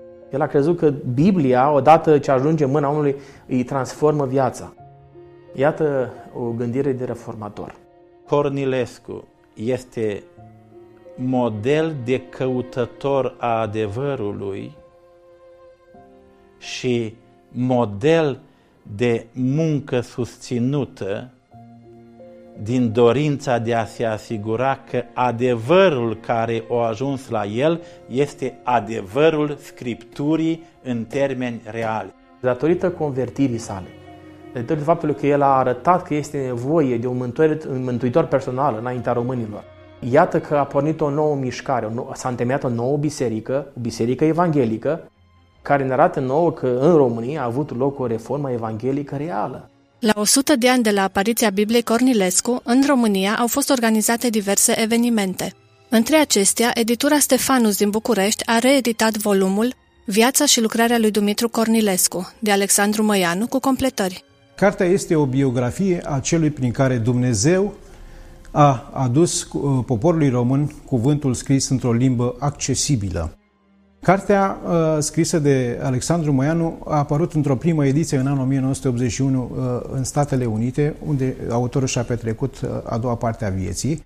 Ulterior, ea a fost tipărită de editura Stefanus în 1994. În secțiunea referitoare la perspectiva istorică, Alexandru Măianu arată modul în care Dumitru Cornilescu s-a dedicat traducerii cuvântului lui Dumnezeu. La pagina 47 spune așa, îmbrăcat călugăr, cu tichia pe cap, stătea adesea pe pardoseală scriind pe un scaun mic cu trei picioare. Avea întinse pe jos nenumărate ediții ale Bibliei în greacă, ebraică și aproape toate traducerile existente pe atunci în limbile modernă, engleză, franceză, germană. Pe lângă acestea, multe dicționare și fișe cu traducerea paralelă a celor mai de seamă termeni din Biblie. Traducea nu numai cu grija și cu precizia unui traducător înnăscut, dar și cu responsabilitatea pe care îi impunea dorința de a înțelege el însuși și de a transmite și altora mesajul dumnezeiesc pe care îl căuta. Dumitru Cornilescu rămâne un reper important în lumea creștină românească prin traducerea Bibliei într-un limbaj accesibil. Astfel, Sfânta Scriptură poate fi citită de oricare credincios care dorește să se apropie de Cuvântul lui Dumnezeu. Biblia care noi avem în mâinile noastre, traducerea Cornilescu, are o istorie fascinantă, uh, o istorie extraordinară un om care a suferit uh, datorită ceea ce el a făcut uh, și o Biblie care a transformat atâtea vieți. În concluzie, Dumitru Cornilescu este omul care prin munca și prin viața lui a sensibilizat conștiința generației sale și a celor viitoare, contribuind mult la renașterea spirituală a poporului român.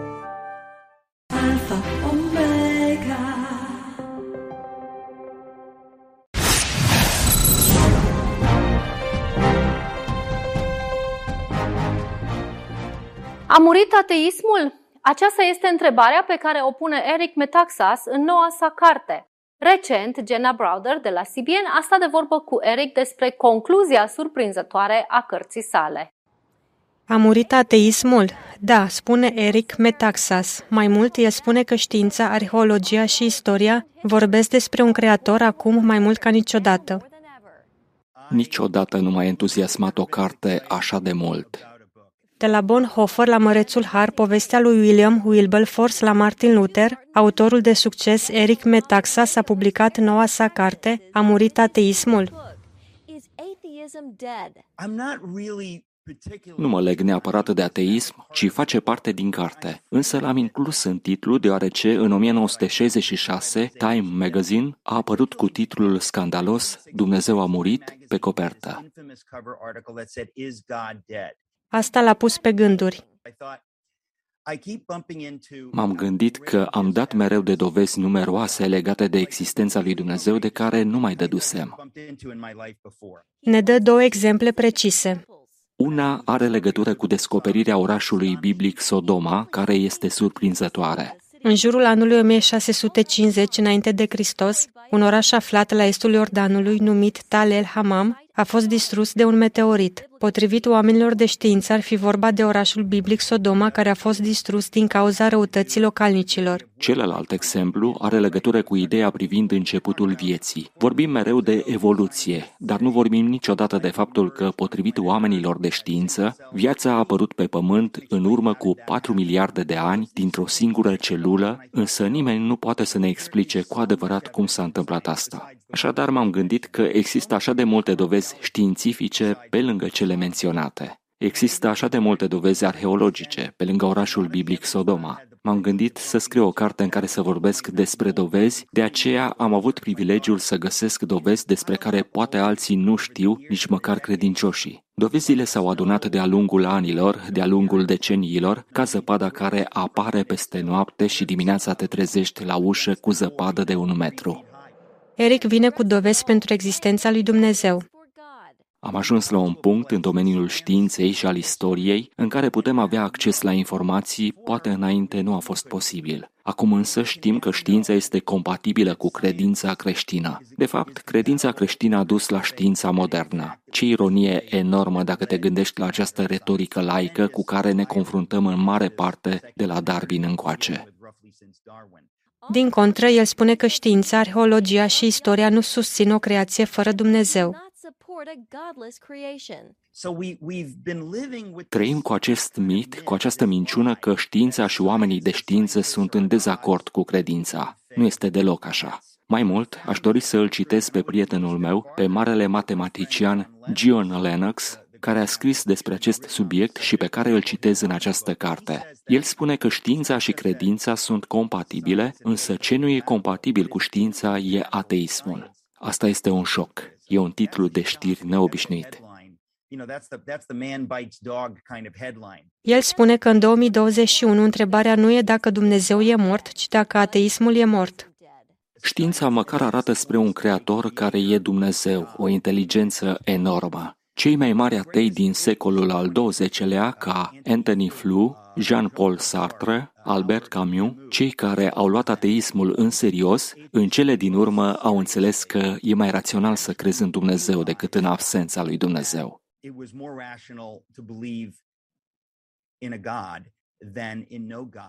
Eric spune că nu a scris cartea doar pentru creștini, ci pentru toți cei care se zbat cu cea mai importantă întrebare a vieții.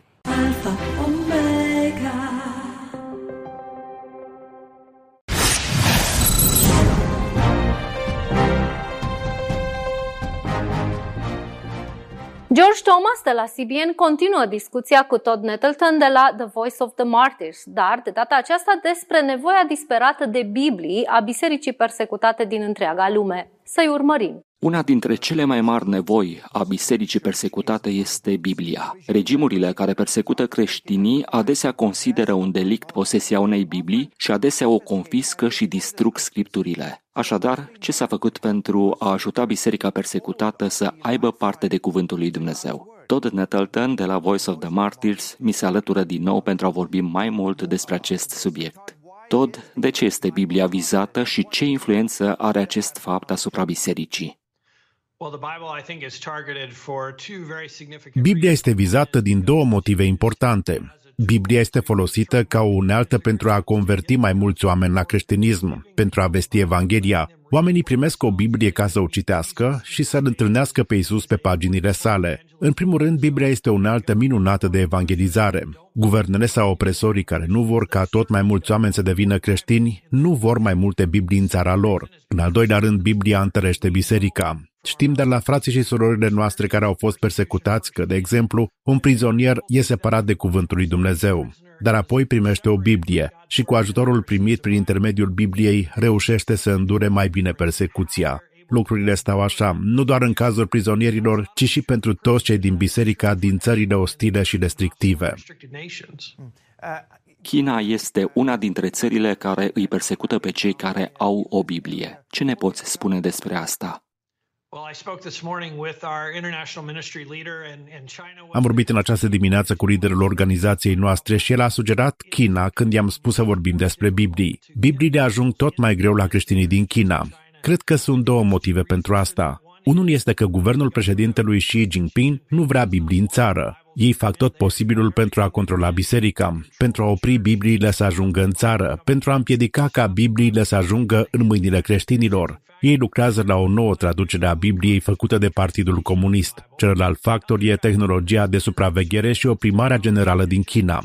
Toată lumea este observată. Camerele îi urmăresc pe toți peste tot. Așadar, cum s-ar putea livra Biblii în secret? Cum să gestionezi o imprimantă în mijlocul nopții și să printezi mai multe Biblii? Este foarte dificil din cauza opresiunii din partea guvernului și din cauza tehnologiei folosită pentru a oprima oamenii. Voice of the Martyrs depune eforturi pentru a aduce Biblia în țări închise. De fapt, recent, pandemia v-a ajutat în acest sens. Vorbește-ne despre asta. Aceasta este una dintre întâmplările mele preferate legate de COVID. Am tipărit mii de Biblii pentru a le trimite într-o țară din Orientul Mijlociu. Am reușit să ducem Bibliile la granița țării și acolo s-au împotmolit. Au rămas acolo, iar noi nu am reușit să trecem granița cu ele. Nu am știut ce să facem. Apoi a venit pandemia și acea graniță a rămas mai puțin supravegheată față de lunile precedente. Astfel am reușit să trimitem mii de Biblii în acea țară islamică închisă din Orientul Mijlociu, datorită modului în care Dumnezeu s-a folosit de COVID pentru a trimite Bibliile.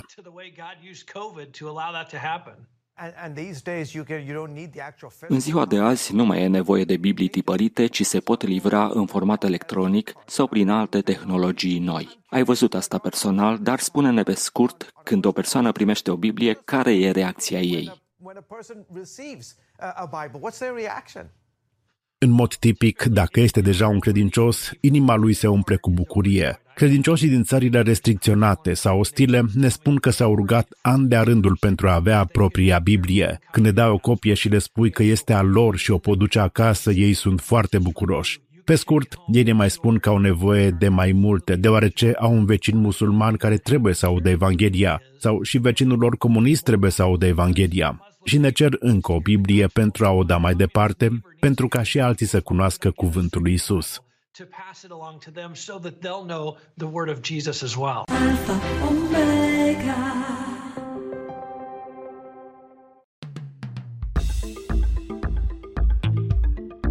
Enciclopedie Cum poate iarna să demonteze teoria evoluției? Aflați răspunsul la momentele creației de astăzi. În continuare, invitatul nostru, Dr. Livius Percy.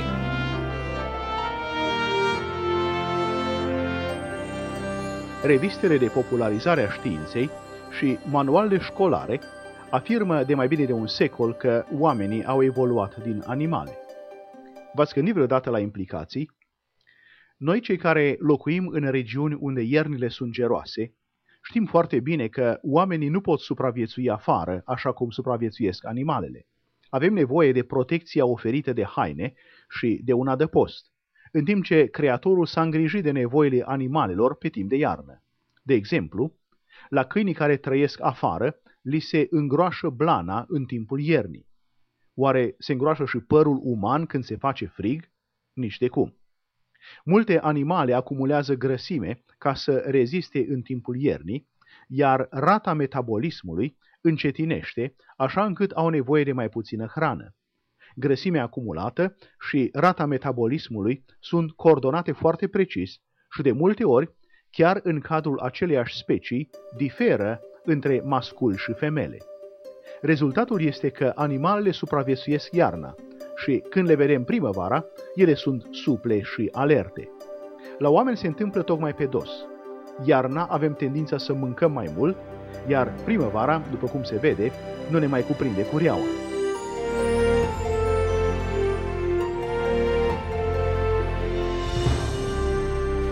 Dacă oamenii ar fi evoluat din animale, ne-am aștepta la o similaritate mai mare în felul în care se comportă iarna. Diferențele însă ne arată că oamenii nu au evoluat din animale. Eră glaciară sau efect de seră? Aflați despre aceste preziceri la momentele creației de astăzi. Iar acum, invitatul emisiunii, Dr. Livius Percy.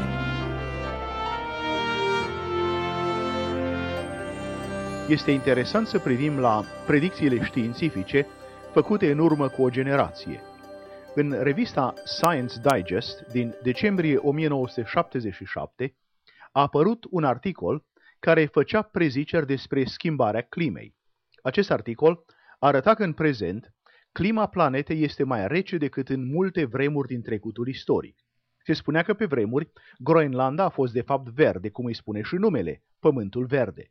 De asemenea, Anglia a fost cândva un producător de vinuri. Articolul făcea observația că, deși unii oameni de știință cred că Pământul se încălzește, majoritatea climatologilor sunt de acord că Pământul este într-o perioadă de răcire globală. Unii au mers până acolo, încât au prezis o nouă eră glaciară. Expresia eră glaciară a atras atenția ziariștilor. Unii poate vă aduceți aminte că același mesaj era răspândit pe atunci la radio și televiziune. Acum o generație, dovezile erau certe că pământul se răcește. O generație mai târziu, cu aceeași certitudine, climatologii ne spun că pământul se încălzește. Și ambele preziceri sunt bazate pe aproape același set de măsurători de temperatură. Articolul afirma cu tărie că dovada incontestabilă este că iarna anului 1976-77 a fost deosebit de rece și cu ninsori abundente în emisfera nordică. Un deceniu mai târziu, după o vară sau două mai calde, se vorbește despre efectul de seră care va duce la încălzirea globală. Cel mai bun răspuns al nostru este să ne amintim promisiunea pe care a făcut-o Dumnezeu însuși lui Noe, că vara și iarna, frigul și căldura, semănatul și seceratul vor continua până la sfârșitul vremurilor.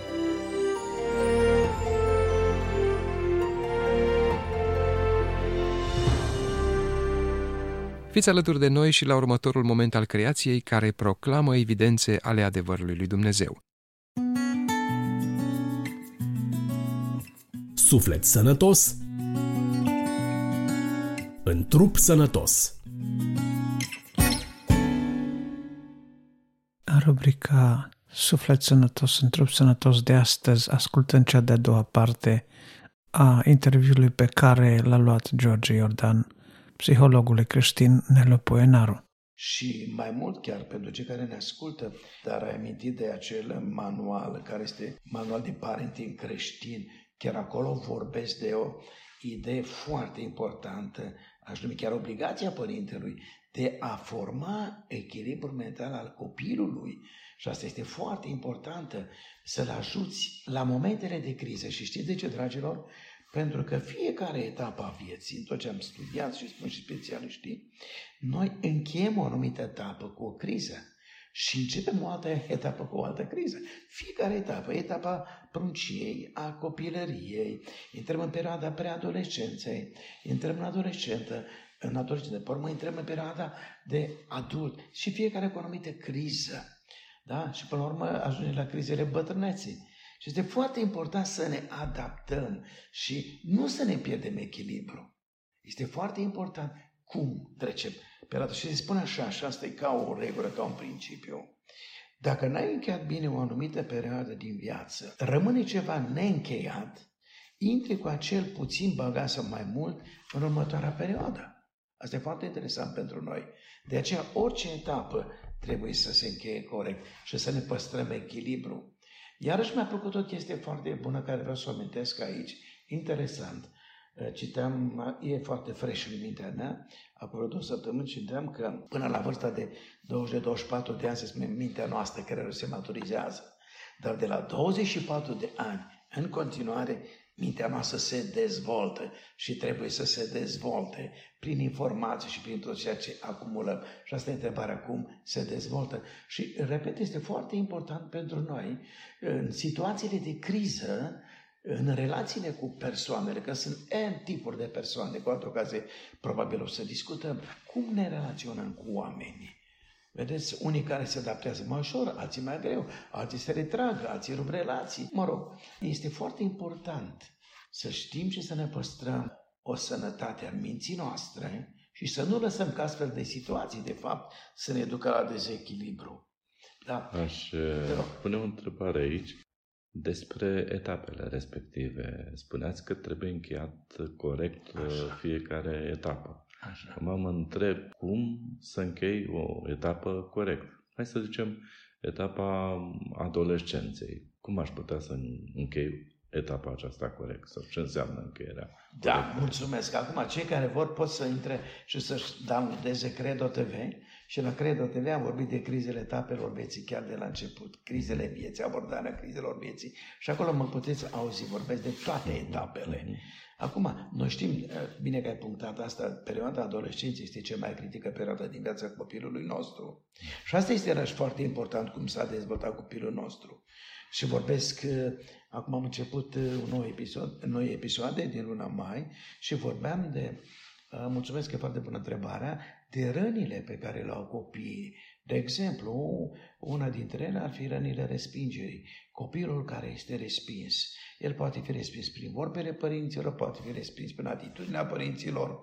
Uh, copilul vine să ceară sfatul, du-te la o parte că n-am timp de tine. Și vă dați seama, copilul acesta, el trece acum de la copil spre la adolescent. Eu, ca părinte, continuu în aceeași atitudine. Și atunci când ajunge copilul meu, mai ales intră în adolescență, vă dați seama, când este perioada aceea, cum o numim noi, a socializării, perioada de gașcă, dacă vreți. Mm-hmm. Și cred că fiecare am avut copii care i-am văzut. De ce? Pentru că dacă el s-a simțit respins până aici, îți imaginezi, acum, în cea mai critică perioadă, copilul meu atașamentului și emoțional și în altă perspectivă e mai mult nu de părinți, nu de, de, de, de oameni de același tip ca ei, gândesc ca ei, pentru că e foarte, foarte important ce spun. Acum, eu am șase copii primi la Domnului, mă bucur, sunt pe calea Domnului, dar acum mi-ar place să cresc copii. și mie mi-ar place să la capăt. Da, da, gândim altfel. Noi am încercat să ridicăm copilul nostru la nivelul gândirii noastre. Iată, vorbim de echilibru minții. Nu e foarte greu să te cobori la nivelul copilului, să-l înțelegi și să ajuți ca el să-și dezvolte mintea. Și uitați o chestie care e foarte, foarte importantă, legată și de o altă rană, este rana abandonului. Copilul trăiește, nu are nevoie de mult timp.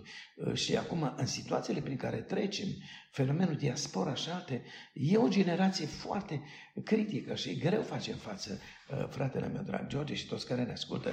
În ce sens? Nu știu dacă v-ați gândit, dacă copilul este abandonat, neintenționat, Uite, vă dau un exemplu ca să fiu înțeles mai bine. Mi-aduc aminte una din nepoatele mele, cred că avea vreo trei anișori, Părinții lucrau, copiii mei lucrau și după ora 8 noi aduce la noi acasă, știi? Și ginerele meu a plecat până în peci să caute ceva, fetița dormea. Și s-a trezit imediat după ce a plecat tata. N-am târziat mult decât vreo 5 sau 10 minute. Tata a venit în casă, dragă George, plângea, răgnea, n-a putut să oprească. Când a dus la noi, plângea fetița. Și doi ani de zile, dragilor, mi-aduc aminte un episod, eram doar eu acasă cu ea, soția plecase, nu știu, pe afară, și am vrut să merg până la toaletă. George, dragă, în acel moment când a vrut să mă duc, a plâns și a zis, Bicu, Bicu, nu pleca, puiul, dar nu mă, nu, nu mă lăsa singură. Frica de abandon. Și asta a durat aproape doi ani de zile. Și noi atunci am căutat să vorbim și să îi ajutăm să înțeleagă aspectele vieții. Știți ce vreau să vă zic, dragilor? A fost formidabil când după vreo doi ani de zile, când am vorbit cu ea, deja avea patru aniciori, iată cum se deblochează, vezi cum depășește etapa asta. Tot așa era cu noi. Cu mine mă duc din altă. Bicu, dar așa bucuroasă, îmi venea să plâng de bucurie, înțelegi? Bicu, te poți duce acum. Nu mai mi este frică. Și atunci întreb, de unde se naște copilul fricos? Cum ajunge fricos? Și vedeți, unele temeri, frici, le cal, uneori chiar până la bătrânețe. Și vreau să le spun la toți care ne ascultă că rădăcinile nu pot fi acum în prezent. Ele pot fi undeva în trecutul apropiat sau îndepărtat a copilului nostru. Și iată cum spune, cum cunosc. Dacă nu s-a încheiat bine, copilul intră în perioada aceasta de adult. Și apoi mai mult, iată, intrăm în perioada căsătoriei. Cu ce temeri poate intra? Abandonul, copilul are rana aceasta și acum aveți la o chestie foarte importantă, că el se spune că atunci când este respins, el e masca, uh, el e masca fugarului. Ce sens? Mă gândesc, uh, în Biblie vreau să dovedesc asta. Gândiți-vă la Cain. Mm. Gândiți-vă la Cain, că el, îmi place să ne plac Domnului cu el, dar el spune, a fugit și spune, oricine mă va prinde, mă va ucide. Observați, fuge, a doilea frica, temerea morții, de unde venea. Și Dumnezeu intervine și spune, nu, nu, nu, nu te vor ucide, vei rămâne în viață. Dar vedeți câte se adună acolo. Și asta am spus, e foarte important să la punctul acesta adaptarea la situații neprevăzute. Apropo de Cain, pentru că ați amintit, m-a frământat multă vreme cu privire la Cain, care a fost semnul pe care, că acolo scrie că Dumnezeu i-a făcut sau i-a dat un semn, nu mi-aduc pe aminte exact cum scrie, ca oricine îl întâlnește pe, pe Cain să nu-l, să nu-l ucidă. Și dacă se va întâmpla, se vede răzbuna de șapte ori, se pare. Ceva de genul ăsta. Ceva, ceva, ceva. Da, da, da, da, da. Și este interesant. Da, care ar fi semnul acela? A, nu m-am gândit la asta. Da, nici eu nu, nu m-am gândit la asta. M-am gândit, dar n-am da, reușit Dar să... cred că a fost protecția lui Dumnezeu. Mhm. Iată, și aici o chestie foarte importantă, frate George. Ce spuneam chiar la început? Ce Dumnezeu bun avem? Dumnezeu nu l-a lovit, nu l-a ucis. El l-a ucis pe Abel, dar Dumnezeu putea să-l termine. Da. Interesant că Dumnezeu l-a păstrat în viață. Își arată bunătatea. E, acum, multe învățăm de aici și în educarea copiilor noștri din metoda divină, în mod în care ne educă pe noi, ne crește, ne disciplinează. Dar să merg puțin mai departe. Iarăși aș vrea să amintesc în al patrulea rând la, la criteriile acestea, integrare, integrare. Și asta creează echilibru, adică ce înseamnă o concepție unitară, o concepție corectă, consecventă despre viață, despre valori. Și asta este frumusețea în, în viața creștină, valorile pe care le dăm copiilor noștri. Însă, aici spun și manual și foarte mult mă focalizez pe asta. Valorile sunt valori proclamate și valori declarate, dar sunt valori acum care sunt valorile proclamate. Valori proclamate cei care spun copilul meu, ele spun, le declar, uite așa, așa. Dar important este valorile practicate. Astea copilul meu le prinde. Asta ce din jos, chiar în biserică, este aceeași problemă. Deci, iată, vin la echilibru că, de fapt, integritatea, observați, e formată din aceste valori. Valori declarate, valori proclamate și valori practicate. Astea trei formează, de fapt, și integritatea. De asta am spus, integrare, integritate, echilibru. Și al cincilea va fi capacitatea de a acționa liber și să lași libertatea copilului de a realiza propriile decizii. Gândiți-vă de ce sunt atâtea O să divorțuri. vă rog, înainte de rog. a intra în, în punctul numărul 5, să ne spuneți câteva exemple de valori proclamate, practicate, să vedem care sunt acelea. Da. De exemplu, cea mai bune de care o am totdeauna, și sigur mulți care mă ascultă acum sunt și predicatori, cu- predică cuvântul Domnului și o spun de multe la întâlniri cu familie, la conferințe zi fraților. Noi de multe ori vorbim de dragoste. Dragostea este o valoare dumnezească, divină, pe care toți o proclamăm. Și acum spuneam, gândiți-vă că eu predic, sunt păstor, sunt predicator, șase copii, toți mă ascultă, dar eu nu iubesc prea mult pe soția mea, înțelegi? Și eu încep să zic, fraților, iubiți pe Domnul, iubiți-vă soțiile. Frumos, Biblia spune. Cum? Și auzim toți. Cum Hristos iubește biserica. Eu zic așa și chiar dau expresia. Ce zic, omule, ce mincinos e tata. Ia uite el, domnul, ce strigă de la bor. El nu iubește pe mama, dar el spune bine. Și astea sunt generale. Ne vine să gândi, dar cred că sunt dureroase. Cunosc atâtea familii, atâți bărbați, predicatori, domnule, care nu își iubesc soțiile. De ce? Practic, copilul meu vrea să vadă. Și ceea ce vede copilul, uitați, gândiți-vă, asta la modul general, ce vede, ce practic eu în familie, copilul meu va practica. Deci asta e cea mai puternic. Deci le declar, vedeți, le spun, le proclam, le predic, dar problema că trăiesc. Și asta ajută foarte mult. E ceva iarăși important, pentru că ai spus asta, mă ajută mult. Domne, am găsit în mediul nostru creștin, că de asta vorbim, creștini care nu pot să-și ceară iertare, George. Mm-hmm. Și am vrut să știu de ce unii, domne, greșesc, nu pot să-și ceară iertare. Știi care e convingerea mea personală? Și am verificat. În familia lor nu s-a practicat iertarea când s-a greșit. Primele Domnului, lauda Domnului, vreau să spun, au fost situații în care eu și soția am greșit față de copii. Dumnezeu s-a îndurat de mine, de noi și, Doamne, cel puțin a fost situații în care eram la masă, chiar copii căsătoriți și acolo la masă noi ne-a rezolvat trecutul în ghilimele spus, în sensul că e, ne-a părut rău de modul în care noi disciplinam copiii. Că știi cum, nu știu, de la tine și o generație puțin mai în Roma, mai știi. Dar noi, noi nu, ieșea depresie, ne scoteau părinții în depresie, lua pe sfântuire și dă arde. E, acum nu mai merge. Și noi, mai ales iubita mea, săraca plângea și a cerut iertare. Iertați-ne copiii la care copii mama, tata, ce că și eu plângeam, știi? E tată, dar ce mai multă bătaie meritam. Deci cred că asta este atât de frumos. Când într-o familie vorbim de iertare, bă, cereți iertare de la copilul tău, cere iertare de la fratele tău. Cum să ceară copilul dacă nu l-a văzut pe mama, pe tata? Și uitați-vă, văd și la copiii mei au învățat asta. Și iată, aici este foarte important, vorbim de, de, de valori, de sunt, asta vorbesc toate și în manualul respectiv și vă invităm și la cursul de consiliere, unde vom lucra foarte mult în, în, în această zonă a dezvoltării personale. Iarăși, foarte important, punctul 5, capacitatea de a acționa liber. Uitați-vă, multe probleme care apar și în cuplu este că încă mama și tata mai domină copilul, adică nu se dă acordon umbilical. De ce? Nu lasă-se libertatea. Sunt mame care merg și controlează, mamă, ce e acolo frigider? Mamă, te poți descurca. Ia, de, ia părinții decizii în locul, în locul copiilor. Și vedeți până unde poate să meargă lucrurile. Învață copil, cum spune de multe ori, așa mai ales în adolescență, încet, încet, ia mâna de pe copilul tău. Vedeți, astea lucrează la dezvoltare, la echilibru copilului meu, să-l formeze. Dacă nu, copilul meu poate cădea în diferite dezechilibre. Și acum spune acționează liber realizarea a propriilor decizii. Citeam o declarație a lui Bush Jr. Foarte interesant. El a făcut o declarație de ce îl iubește pe tata și de ce este el ce este. Spunea, îl iubesc și îl apreciez pentru că tatăl meu m-a lăsat să greșesc. Și de câte ori greșeam, nu mă lovea, nu mă pocnea. Venea și vorbea cu mine îmi spunea frumos și am învățat din greșelile pe care eu le-am făcut.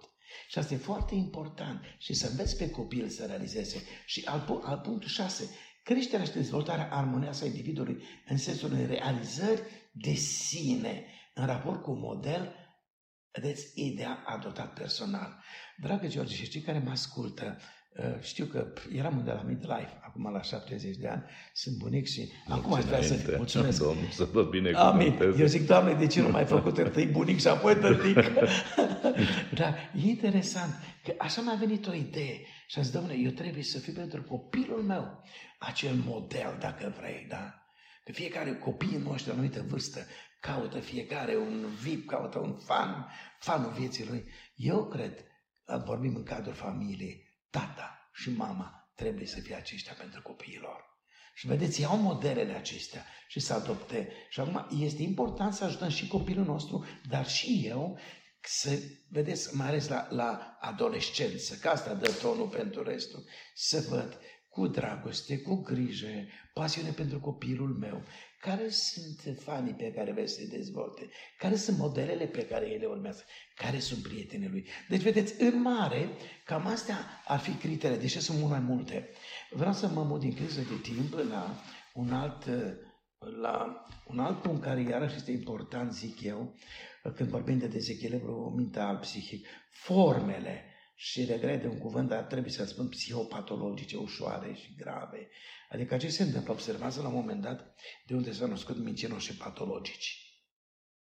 Ce este un mincinos patologic? Este unul care a practicat minciuna. Și el crede ce spune așa că ați observat. Am de-a face cu foarte mulți. Bine, noi avem și învățăm și veniți la curs că o să învățăm semnele după care cunoaștem cu multe minte. Și mincinosul patologic, el crede ceea ce spune. Mă credeți? Și iată cum, specialiști în domeniu, și acum să vedeți ce interesant, ne spun ceea ce v-am spus dumneavoastră legat de 24 de ani și ulterior mintea se dezvoltă, am găsit scris și îmi place că noi, așa cum am spus de la început, tot timpul trebuie să ne resetăm mintea în mod corect. Mintea, ă, spunea un mare predicator, că zice, domnule, de unde vine cuvântul românesc mintea la noi? Ce de la minte. Cred că era Vârmbrand și spunea, mintea te minte. Și să vedeți de ce. Chiar am zis și un cum te minte mintea? Și spune așa, mintea este procesorul la ceea ce ai văzut și auzit. Iată ce spunem exact mai înainte, prietenii care îi ai, vezi, auzi, îi formezi. Dar mintea procesează și te va forma. Gândiți-vă bine la Psalmul 73, gândiți-vă la regele David, ceea ce a văzut. I-a procesat mintea, a ajuns cât e de important să ne păstrăm mintea în echilibru. Și acum, tot specialiștii ne spune așa, Orice om are zilnic între 50 de mii și 70 de mii de gânduri, atât simple cât și complexe. Fiți atenți ce spune în continuare. Din păcate însă, conform studiilor oameni de știință și publicate de cotidianul financiar Post, l-am găsit, 70-80% dintre aceste gânduri sunt negative. Sunt pe minus. Wow! 80%. 80-70%. Și cred că ți-aduce aminte, am spus și data trecută și chiar și acum. Pentru mine, zice Pavel, noi predicăm pe Hristos și pe răstignit. Și Pavel vorbește foarte mult de crucea lui Hristos, dacă ține minte. Știi care e imaginea mea când mă de la crucea lui Hristos? Exact la ce discut.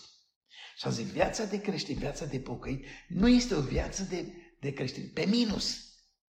Toți ne plângem, oh, fraților, la noi așa, și toți mergem pe minus, negativ este pe plus. Și drept când ne uităm așa la orizontală, la oameni, te descurajezi, vezi defecte. Dar a zis, domne, bun, asta e realitatea pe orizontală, dar îmi ridic ochii spre cer, perspectiva cerească. Și atunci apare plusul. Apare plusul. Și Psalmul 73, eu l-am numit acolo, să vezi corect din perspectiva lui Dumnezeu lucrurile, pentru că Asaf a fost într-o criză, într-o cădere, dacă vă aduceți, într-un dezechilibru. Și iată, știi ce spune el acolo? Câte vreme a căutat să înțeleg aceste lucruri, zice el, mi se amăra inima în mine. Apoi, zice, sadarnic mi-a fost toată truda, mintea. Mai bun, obosim foarte mult dacă gândim și mintea cade în dezechilibru. Ei bine, din perspectiva lui Dumnezeu, ca să nu ajung, și pe la urmă, de ce spun că poate fi patologice? Pot fi patologice.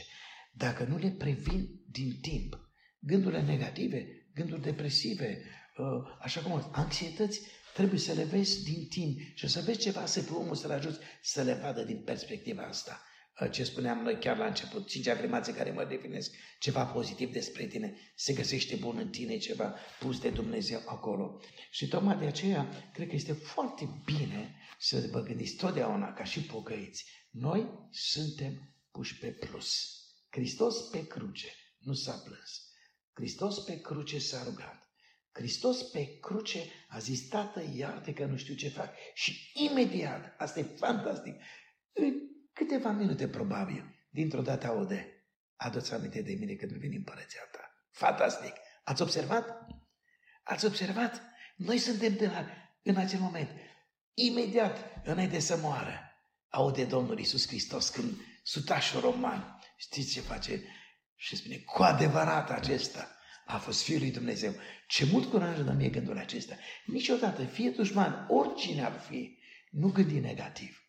De asta Biblia ne cheamă din perspectiva aceasta și o spun și repet, viața creștină trebuie să fie o viață care să fie clădită pe plus și Domnul să ne ajute la acestea. Pentru că mai e o problemă pe care vreau să o discut aici. Probabil că toți uh, știm lucrul acesta. Eu văd ca un fenomen, sunt prin ultimele gânduri care mă frământă în prezent, toți știm cuvântul și boala oligofrenie. Da? Vine de la grec oligos, și, care înseamnă puțin, și frenos minte. Minte puțină. Da? Și eu văd că în, în multe biserici, acum pun o întrebare să-mi fie cu iertare, eu am pus-o uh, de multe ori, oare e posibil să fie și printre creștini?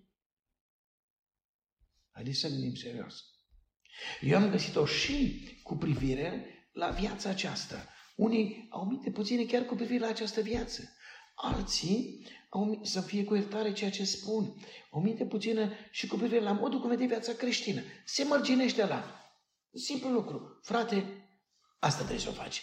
Ai grijă cum te îmbraci. Frate, ai grijă. Dom'le, Biblia are mult mai mult de spus decât atâta. Biblia are să-mi spună de lucruri extraordinar de mari, valori colosale. Haideți să vin la Biblie, ca să nu mă condamne nimeni, dacă mă condamne păcatul lor. Fraților, nu fiți copii la minte, ci la răutate. Fiți prunci. Iar la minte, fiți oameni mari. Iată ce important este lucrul acesta. Iată ce spune Pavel și iarăși citez aici. Și ceea ce spune la 1 Corinteni, capitolul 3, dar observați că dintre evrei mulți se pocăise, l-au primit pe Hristos, nu contest asta și cred că asta este o mare majoritate. Foarte mulți copii spirituali în biserici, infantilism, dacă ar fi să numesc în limbaj diagnosticul, dacă mi se permite, infantilism spiritual. În ce sens? Evreii au crezut în Hristos, cei care erau în vremea lui Pavel, dar la capitolul 5 Pavel îi scrie ceva extrem de important.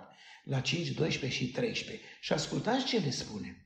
În adevăr, voi care de mult trebuia să fiți învățător. Fantastic. Deci erau convertiți, erau întorși la Domnul, aveți iarăși trebuință de cineva care să mă învețe ce? Cele din tâi adevăruri ale cuvintelor. Și ați ajuns să aveți nevoie de lapte, nu de hrană tare. Deci, atât, copilărie spirituală, îndelugată până când. Și Pavel continuă, oricine nu se hrănește decât cu lapte, nu este obișnuit cu cuvinte despre neprienire, este un prunc. Deci, atât, pruncie îndelugată. Să fie cu dar eu cred că și aici este un dezechilibru la nivelul înțelegerii spirituale a minții. De aia Pavel spune, renoiți-vă mintea și tot mai mult mintea trebuie să renoiască. Bun, să nu mai lungesc cu acest aspect, vreau să mai dau două forme care pot apărea din nefericire și în cadrul creștin. Știi ce am gândit, George? Foarte mult dintre noi gândim așa, domnule, după ce am, ne-am pocăit, Hristos mi-a schimbat creierul. Nici inima asta de care nu mi-o schimbă. Spiritual. Tot așa, mulți cred că noi avem un alt creier. Nu. Și putem să trecem prin acele suferințe în mintea noastră, depresie, toate formele de psihoze. Și vreau să amintesc aici o chestie care o mai văd uneori, o altă formă de deschidere psihic, chiar și spirituală, reprezintă tulburări de personalitate. Și sunt mulți printre noi care au ajuns și cauzele acestea. De exemplu, persoane și spun tuturor, mulți mă întreabă, domnule, fumatul e păcat, Domnule, a este păcat. Nu, dar ceea ce vreau să spun este foarte important acum. Că faptul că omul consumă droguri sau dați-mi voi să spun aceste toxice uzuale, mie îmi spune că e ceva în interiorul lui, frustrări, probleme interioare și astea, de fapt, aș, fi, aș spune că e diagnostic. Și acestea duce la tulburări depresive. Duce la tulburări de identitate. Deci, atât sunt forme de dezechilibre. Și nu este interesant Mulți experimentează care au scăpat. Chiar am avut ocazie să consiliez o tânără care consuma droguri, tot din cauza unor conflicte în familie. Atenție, vorbesc de familie, nu de necreștini. Părinții au fost patroni, înțelegi, a ajuns la un faliment total, au devenit agresivi, a fost foarte grav. Și fata, fete, avea trei fete și au plecat de acasă, George. Și una din ea a început să consume droguri. Eu știam că drogurile că frații când fac asta îi pune sub disciplină, știi? Mm. Ceea ce e foarte grav. Consiliază, vezi de ce consumă droguri, vezi de ce se comportă așa. Și eu știam că acolo sunt problemele. Și am vorbit cu ea foarte mult timp, era la perioada de sevraj și iarăși o problemă pe care toți pocăiții trebuie să-și să o învățăm și noi. Ea plângea și mi-a zis, mă doare cap foarte rău, frate Nelu. Vedeți ce se întâmplă în creierul omului? Și a spus foarte bine. Ea a zis, dar cum se poate? Zic, soră, ești la perioada de sevraj. Pentru că organismul tău, creierul, e ca și stomacul. Ți-a cerut tot ce ai dat droguri, droguri. Acum ești părere că încet, încet ești eliberată. George, am avut cea mai mare bucurie a vieții mele. Eu am fost evanghelist și mă știu mult și predicam și chem oameni la mântuire. Nu știu dacă cineva realizează ce înseamnă când Dumnezeu te folosește să vezi cum tinerii ies de sub aceste adicții. Astăzi, E o fată tânără, i-a venit mintea la cap pe românește. Mm-hmm. O fată care atunci când cântă la chitară plânge, căsătorită, are soț, are familie faină. Observați, Hristos ne vindecă de dezechilibru. Asta a fost punctul foarte la care vreau să rămân și probabil cu altă ocazie să le mai discutăm. Pentru că finalul pe care vreau să-l spun este acesta și să avem mare, mare grijă că cea mai importantă cauză este lipsa de relații cu Dumnezeu. O relație personală, o relație intimă cu Dumnezeu te păzește de acestea. Și ceea ce spun tuturor, haide înapoi, merge înapoi și vedeți că asta e frumusețea frumuseților, că Dumnezeu ne primește, ne primește așa cum suntem. Nu știu dacă mai avem timp, probabil cu altă ocazie, dar ca să ne dăm seama, aș vrea numai să dau semnele care le avem în Scripturi. Nu știu că, dacă ați observat și eu totdeauna mă duc și mai uh, studiez și ce spun oamenii, psihologii, psihoterapeuții seculari și eu totdeauna vin în Scriptură, știi? Și dacă nu se potrivește cu, cu Scriptura, zic la o parte. Eu vreau să văd din perspectiva cristică, de aceea noi facem o serie cristocentrică. Și am vrut să văd dacă Biblia, și fantastic, asta îmi place mie, este cea mai faină carte de psihologie. Psiho și logos, cuvântul despre suflet Mă aduc aminte că am avut niște necreștini, erau asistenți la un curs de consiliere și în cele patru zile când povesteam, făceam mereu pe la Biblie. Ridică mâna, Doamnă, domnul Coenar, vreau să spun ceva, spuneți. Mă uimește ce spuneți. Zic, de ce? Nu știu, cum dumneavoastră, dar era harul Domnului, Duhul Domnului, totdeauna scoateți din Biblie și le aduceți, Domnule, se potrivește așa de bine. Am zis, Doamne, Păi ăsta e scopul pentru care ești la curs. Cum folosim Biblia, Scriptura pentru lucrurile acestea? Și atunci am vrut să văd ce spune Scriptura și încheie, dragilor, cu data viitoare să vorbim probabil de sănătatea psihică prin relația cu Dumnezeu. Care sunt semnele celui fără minte? Și să-l vedem printre noi, printre copii, Doamne ferește, cei care sunt cu noi. Zice cuvântul Domnului Osea 4.14. 4.14, uitați-vă. Deci am spus că trăim într-o lume alienată. Profetul spune așa, Poporul fără minte aleargă spre pieire. Uitați-vă bine. Știu că pierd. Știu că e prăpastie. Știu că e iazul de foc. Totuși se duc încă. Ăsta e primul lucru foarte grav. Măi, de ce vrei să-ți pierzi sufletul? Mi-aduc aminte că aveam o, o consiliere maritală și îmi spune soțul că a vorbit cu soția, că tot mințea, știi? Și a zis, măi, nevastă, măi, tu nu-ți dai seama că te duci în iad, măi, femeie, că minți. Și ce dacă mă duc în iad? E, ce tragi concluzie? Femeia asta era fără minte. Al doilea, un om fără minte se grăbește să se pună chezaș repede. Și avem un text, Proverbii 17-18. Omul fără minte dă chezășie, se pune chezaș pentru aproapele său. Știi ce e chezaș? Giranța, o lasă că mă pună. Nu te pune chezaș dacă ai minte. Al treilea, cel fără minte risipește. Wow! Risipește. Eu l-am luat din text și l-am formulat la 21-20 proverbe, comor de preț, unde lemnul sunt în ogâța celui înțelept, dar omul fără minte le risipește. Fiu risipitor, observ cum a nebunit și te nebunește când zice cine adună cu Dumnezeu, se bogățește. Fără Dumnezeu le risipește. Apoi, cel fără minte aruncă o căr la adresa Domnului. Și este textul acela, Psalmul 74, 22. Scoală-te, Dumnezeule, apără-ți pricinatul, adu-ți aminte de o cărere pe care ți aruncă în fiecare zi. Cei fără minte. Apoi, cinci, nu se lasă întrumat. Wow! Câți oameni fără minte sunt printre noi oare? Lasă-mă, frate, nu mă îndruma dumneavoastră, lasă că eu știu. Și a plecat de la un alt text. Iată ce spune uh, Eclesiastul 4.3, extraordinar textul ăla, nu, parcă nu l-am văzut. Mai bine un copil sărac și înțelept decât un împărat bătrân fără minte care nu înțelege că trebuie să se lase îndrumat. Wow! Interesant. Deci eu ca bătrân am nevoie să fiu îndrumat. Apoi, șase, închinarea la idoli. Se închină la lemn, la aur, argint și Dumnezeu spune la 44, 19. Toți la oaltă sunt proști și fără minte. Știința idolului este decât deșertăciune. Este lemn. Șapte. Wow, aici e foarte multă atenție. Atenție, dragii mei, frații sau care mă ascultați. În, în Ezechiel 13 cu 3 vorbește de proroci, dar în special de prorocii mincinoși. Și fiți foarte atenți. Prorocii mincinoși sunt fără minte. Așa vorbește Domnul Dumnezeu. Vai de prorocii fără minte care umblă după Duhul lor. Nu văd nimic, dar îi spun aiurea. Asta e, e o dovadă. Apoi, al optelea, nu se ține de cuvinte sănătoase ale lui Isus. O, știți cât de mult m-a cercetat Domnul aici? Și cu asta încheiată ce spune Pavel la 2 Timotei, capitolul 3, versetul 8. Frații mei dragi, surori care îndemnați, dați sfaturi, vă rog fierbinte în finalul acestui interviu, atenție, grijă ce spuneți. Și închei aici. Dacă nu învață cineva pe oameni învățătura deosebită și nu se ține de cuvintele sănătoase ale lui Iisus Hristos, de învățătura care duce la evlavie, este plin de mândrie, nu știe nimic, are boala cercetării fără rost, a certuri de cuvinte, din care se naște pisma, certuri, clevetiri, bănuielile rele, zadanicele, ciocniri de vorbe ale oamenilor, stricați la minte, lipsiți de adevăr și care cred că Evlavia este soțită de, de un izvor de creștini. Și știți care e finalul pe care le spune Apostolul Pavel? Ferește-te de astfel de oameni. Și 2 Timotei 8 spune așa, după cum Ianei și Ambre s-au împotrivit lui Moise, tot așa și oamenii aceștia se împotrivesc adevărul ca unii care sunt stricați la minte și o sândiți în ce privește credința. Spre final, vă doresc sănătate spirituală, emoțională, psihică și o viață de echilibru, dragilor. Și Duhul vostru sufletul vostru și trupul să fie păstrate între până la venirea Domnului nostru drag. Domnul să vă binecuvânteze.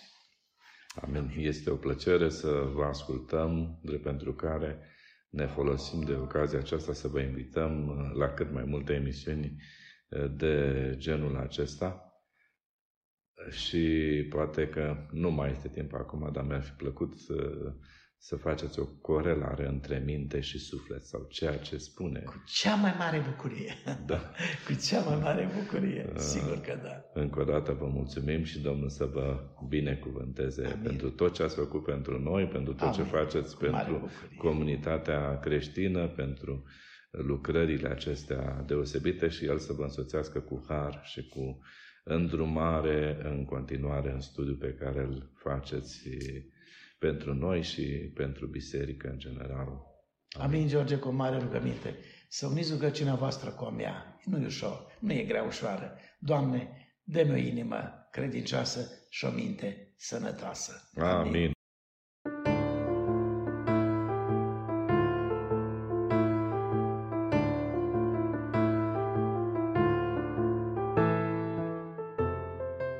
Recenzie de carte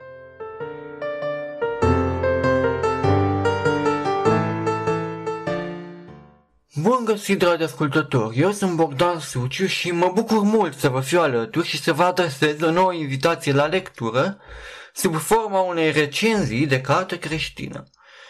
Autoarea pe care vreau să o aduc în atenția dumneavoastră cu acest prilej este Francine Rivers, uh, cu care probabil cei mai mulți sunteți familiarizați, însă pentru aceia care poate pentru prima dată au auzit de numele său, aș dori să menționez câteva titluri reprezentative ale acestei autoare. Astfel, poate fi menționată Emblema leului, răscumpărată prin iubire, Ultimul devorator de păcate, Femei din Biblie, Grădina Leotei sau Copilul ispășirii.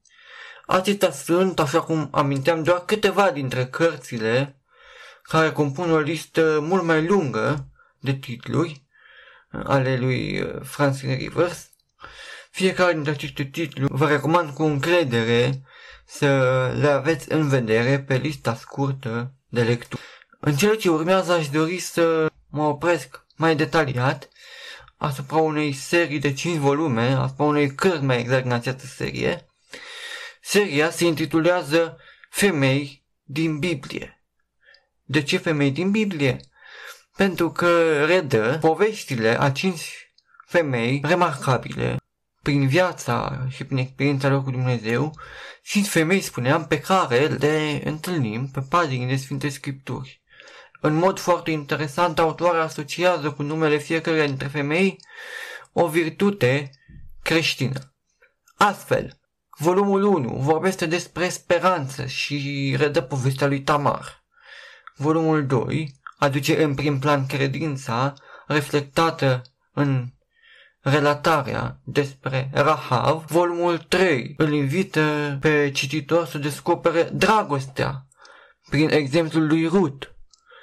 Volumul 4 ilustrează îndurarea lui Dumnezeu prin uh, experiența Batshebei, iar uh, volumul care încheie această serie, cel de-al cincilea, vorbește despre ascultare ilustrată în mod minunat prin povestea Mariei, mama Domnului Isus Hristos. Având în vedere faptul că noi ne apropiem de momentul uh, în care vom celebra și vom reflecta la nașterea Domnului, aș dori să încep neconvențional prin a vorbi despre sfârșitul acestei serii uh, de cărți, prin a vorbi așadar despre cel de-al cincilea volum, cel care ilustrează povestea Mariei, mama Domnului.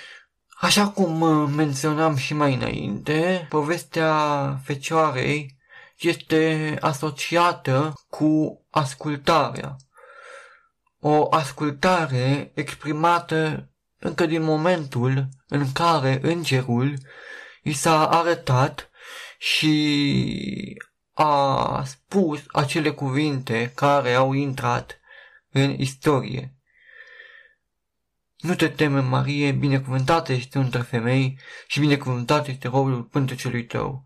Și apoi îi dă vestea cea bună și îi spune că va naște un fiu. Maria are un răspuns foarte frumos. Spune, iată roaba Domnului, facă-mi se mie după cuvântul tău.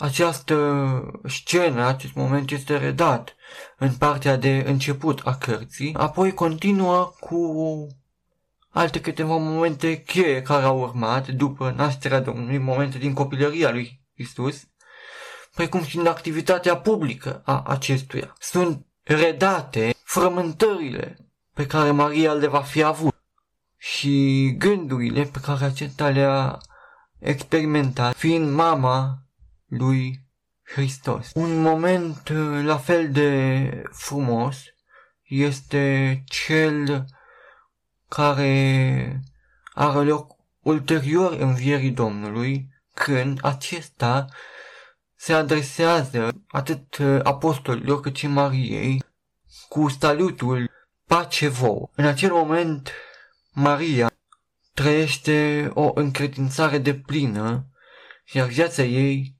este predată fiului ei, cel care, înainte de toate și în mod minunat, este Fiul lui Dumnezeu. Acestea sunt doar câteva dintre momentele cheie pe care le puteți uh, descoperi pe paginile cărții Ascultarea, volumul 5 din seria Femei din Biblie, carte scrisă de Francine Rivers. Înainte de a încheia, aș uh, dori să zăbovesc puțin asupra unui gând care m-a impresionat și anume cel legat de ascultare. Așa cum menționam și ceva mai devreme, Maria ascultă de plin și alege să meargă pe drumul pe care Domnul îl are pregătit pentru ea. Asta cu toate că, la momentul la care a făcut alegerea, fecioara nu știa exact ce presupune acest drum. Nu știa care vor fi greutățile, nu știa care va fi suferința pe care inima ei o va, o va avea de îndurat. Nu știa despre acea sabie care îi va străpunge inima, așa cum spune dreptul Simeon. Dar totuși, Fecioara Maria a ales să meargă pe calea pe care Domnul a pregătit-o pentru ea și a spus acele cuvinte, Iată roaba Domnului, fie mie după cuvântul tău. Este de reflectat la această, această abordare a Mariei și gândul pe care aș vrea să îl aduc în atenția dumneavoastră este acela că, deși Domnul Mariei a fost departe de a fi ușor, de fapt a fost marcat de multă suferință. Să ne gândim la momentul răstignirii, la momentul în care Maria a asistat practic la moartea fiului său. Dar, cu toate acestea, drumul s-a încheiat luminos cu întâlnirea cu Domnul și cu predarea totală în mâna sa. La fel, mă gândesc că este și în cazul nostru. Cu toate că noi nu știm ce ne rezervă viitorul, noi nu știm care sunt planurile lui Dumnezeu cu viețile noastre, totuși, atunci când alegem să ne punem viața în mâna sa, putem ști că drumul, chiar dacă poate va fi greu, se va încheia cu o întâlnire minunată cu Domnul. Să ne dăruiască Dumnezeu și nouă un duc de, asem- de ascultare asemănător cu cel pe care i l-a dăruit Mariei și să ne ajute să pășim cu încredere și cu liniște pe drumul pe care îl are pentru fiecare în parte. Acestea fiind spuse, închei cu mențiunea că această carte, ascultarea, povestea Mariei, femei din Biblie, celelalte volume care compun această serie, sunt accesibile și persoanelor nevăzătoare care audiază revista Lumina Vieții, ele fiind digitalizate la ploiești. Vă mulțumesc pentru atenție, vă doresc sărbători binecuvântate, cu sănătate, cu pace și să ne ajute Dumnezeu ca Domnul Isus să se nască în inimile fiecăruia dintre noi.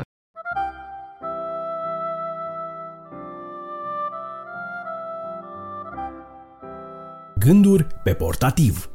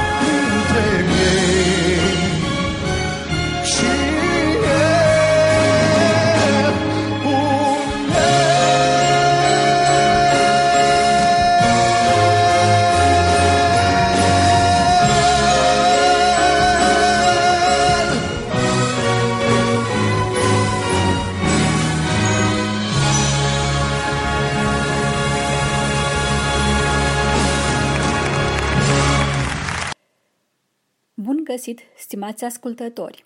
Sunt Rodica Pelinel și mă bucur că din nou am prilejul să vă prezint lucruri interesante la această rubrică, rubrică pe care am început-o ascultând un superb colind foarte bine realizat de Adi Hendea împreună cu corul și orchestra celor de la BBSO. Urmează un material citit de Silvia Preda despre autoarea nevăzătoare de imnuri creștine Fanny Crosby, iar, în încheiere, vom asculta o cântare interpretată de Ștefan Măgerușan pe versuri scrise de Fanny Crosby. Audiție cu folos. Numele lui Fanny Crosby, doamna Francis Jan van Olstein, este puternic legat de campaniile de evangelizare din ultima jumătate a secolului XIX. Ai auzi numele înseamnă a ne gândi la cântările Evangheliei și a ne aminti plăcut de poeta nevăzătoare care a scris cu o măiestrie deosebită, contribuind astfel prin talentul său la salvarea celor pierduți și mântuiți prin har. Cu toate acestea, puțini, chiar și dintre cei care sunt interesați în mod special de imnurile religioase, își dau seama de amploarea lucrării ei. Editorii ei posedă 5500 de imnuri, dar ea declară că ea trebuie să fi scris cel puțin jumătate din mult mai multe alte cântări. Ea a scris un număr de 8.000 de poezii religioase. Fiind ecumenică în spirit, ea a aparținut bisericii episcopale metodiste, dar a petrecut câțiva ani luând parte la congregațiile baptiste și prezbiteriene. Imnurile ei au fost influențate de cântările din biserica metodistă, care erau pline de entuziasm. Date biografice Francis Jan Crosby s-a născut la 24 martie 1820 în comunitatea puritană din orașul Satist din statul New York, singurul copil al lui Mercy și John. Șase săptămâni mai târziu, Fanny și-a pierdut vederea. Ochii s-au inflamat. Domnul Crosby a apelat la un medic local care a aplicat cataplasme fierbinți pe ochii ei. Ca urmare a acestui tratament, vederea copilului a fost compromisă. În momentul în care acest malpraxis a devenit cunoscut, indignarea populației a izbucnit atât de puternic, încât medicul incompetent a fost nevoit să părăsească în grabă orașul. Fanny însă nu a avut nicio urmă de resentimente împotriva lui. Ea a acceptat cu bucurie această situație ca fiind parte a voii lui Dumnezeu pentru ea. Buna dispoziție naturală a ei i-a întărit credința creștină. Orbirea, scria ea mai târziu în viață, nu poate ține lumina speranței departe de sufletul plin de încredere.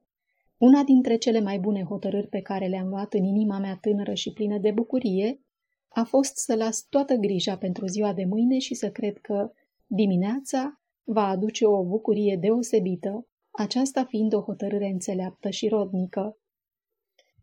Tatăl ei s-a îmbolnăvit și a murit în luna noiembrie a aceluiași an în care s-a născut Fanny, mama ei rămânând văduvă la vârsta de 21 de ani. A lucrat orice se putea pentru a o întreține pe Fanny, iar Fanny a fost lăsată bunicii sale, Eunice Crasby. Eunice a fost cea care a fost hotărâtă să o determine pe Fanny să nu se vadă dezavantajată din cauza orbirii ei.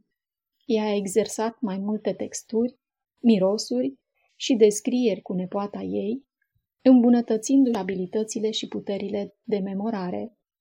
Aceste experimente și-au dovedit efectele de durată în viața lui Fanny.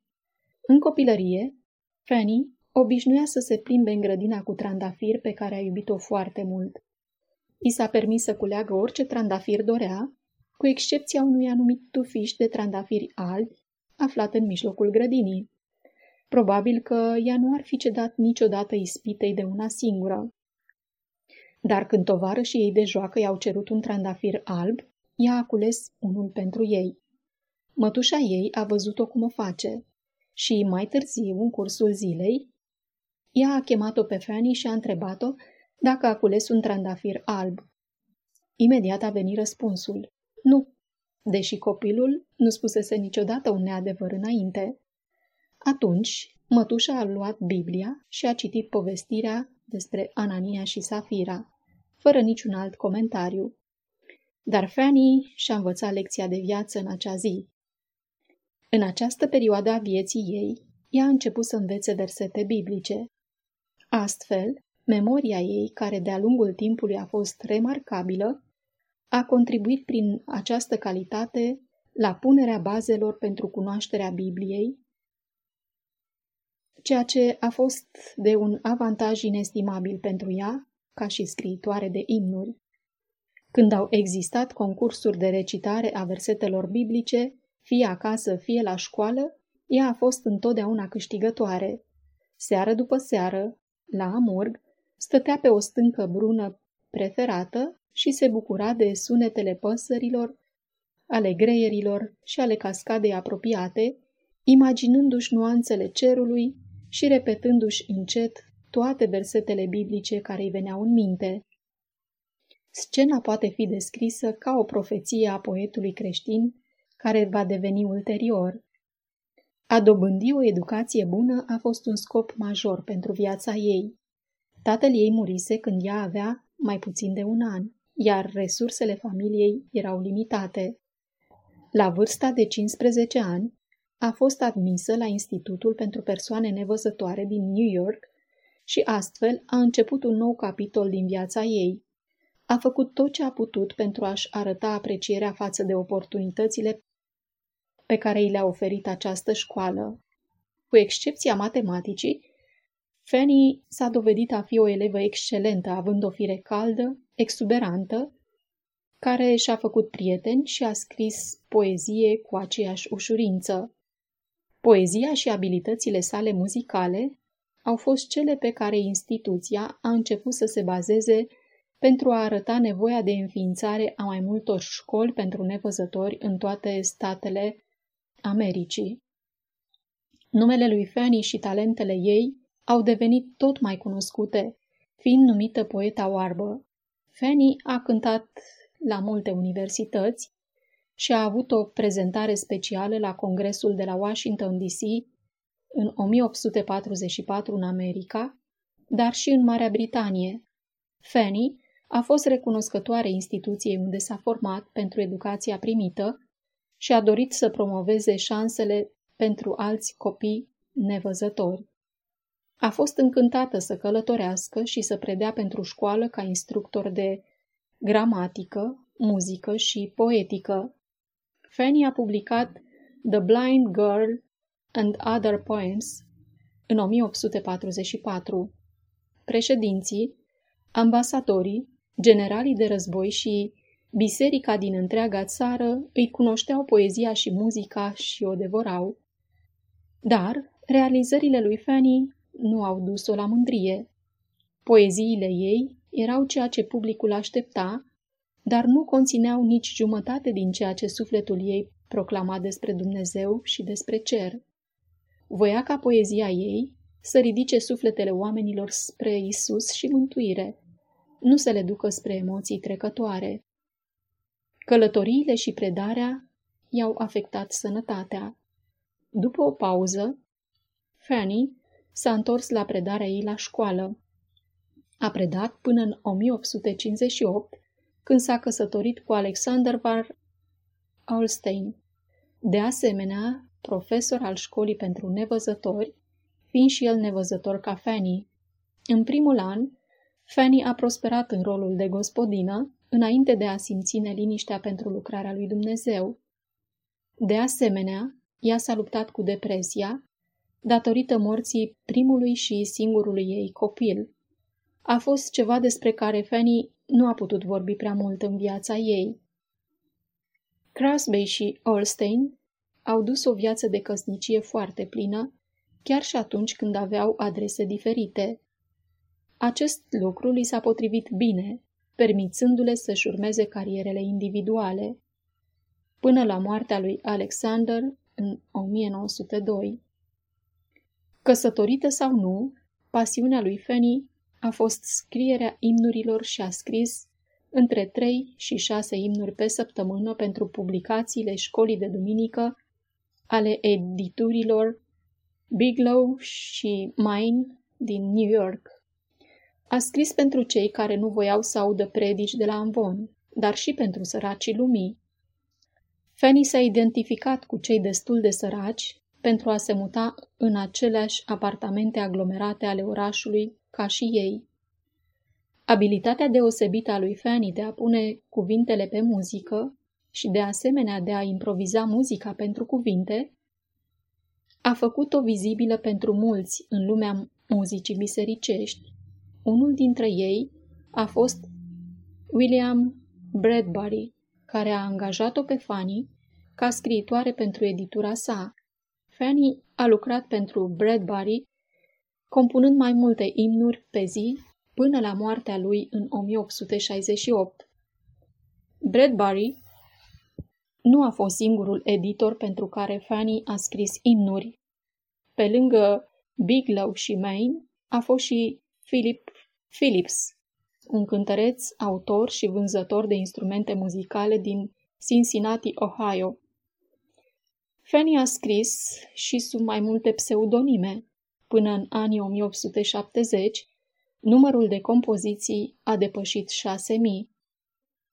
Unele cântări, cum ar fi Safe in the arm of Jesus, I am thine, a Lord, and to God be, transmit mesajul lui Isus în viața de zi cu zi, dându-le închinătorilor ceva la care să se raporteze în trăirea lor față de Dumnezeu. Sylvester Maine, un alt editor și prieten al lui Fanny, a murit în 1873.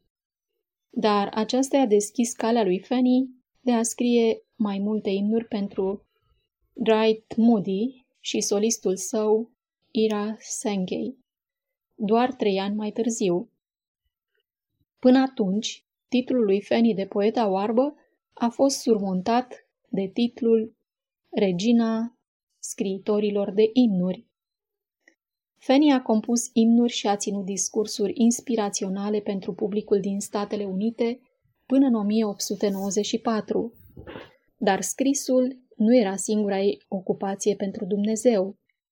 Ea a contribuit cu slujirea și predicarea ei la mai multe misiuni locale, încercând să ofere speranță și să-i conducă pe oameni la decizia de a-L urma pe Hristos. De fapt, multe dintre imnurile ei au fost inspirate de munca ei în misiuni în New York City. Orbirea nu a împiedicat-o pe Fanny să scrie sau să ajute în misiuni de salvare creștine. Din 1880 până în 1915, Fanny s-a mutat în mahalelele din New York, trăind printre săracii, printre care a lucrat pentru a îmbunătăți condițiile de viață. A lucrat la aceste misiuni și a scris până la moartea ei în 1915. În 1907, doamna Cresby s-a mutat în Bridgeport, Connecticut, pentru a avea grijă de o prietenă bolnavă. În 1907, doamna Cresby s-a mutat în Bridgeport, Connecticut, pentru a avea grijă de o prietenă bolnavă. A murit acolo în 1915, la vârsta de 95 de ani. Angajamentul ei față de misiune a continuat și după moartea ei. Ea a lăsat fonduri în testamentul ei pentru înființarea unui cămin pentru persoane fără adăpost în orașul Connecticut. Casa memorială Fanny Crosby pentru persoanele în vârstă a funcționat între 1925 și 1966, când a fost preluată de misiunea de salvare Bridgeport. Pentru exemplificare amintim unele titluri de imnuri religioase, ale căror versuri au fost scrise de Fanny Crosby, cântări foarte cunoscute în bisericile din spațiul evanghelic. Ce mare și bun, minunat și slăvit! Ce bucurie am în Isus! Biruitor spre biruință! Vino la apa vieții!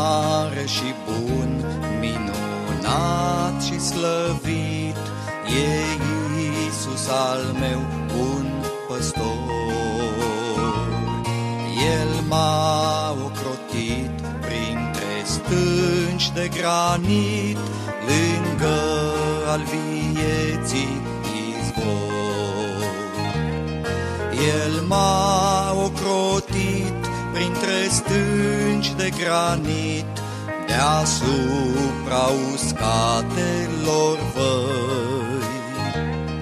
Cu mâna lui tare mereu m-a umbrit pe urmele pașilor săi, pe urmele pașilor săi.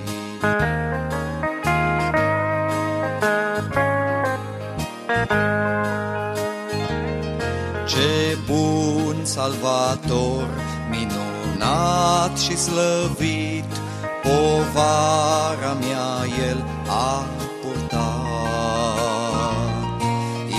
El m-a ridicat și voi sta neclintit pe culmea iubirii salvat. El m-a ocrotit printre stânci de granit, deasupra uscatelor văi.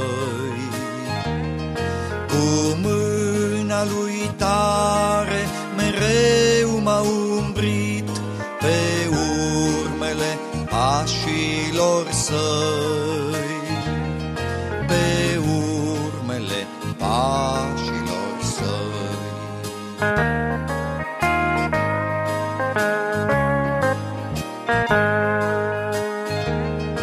El m-a ocrotit printre stânci de granit, deasupra uscatelor mâna lui tare mereu m-a umbrit pe urmele pașilor săi,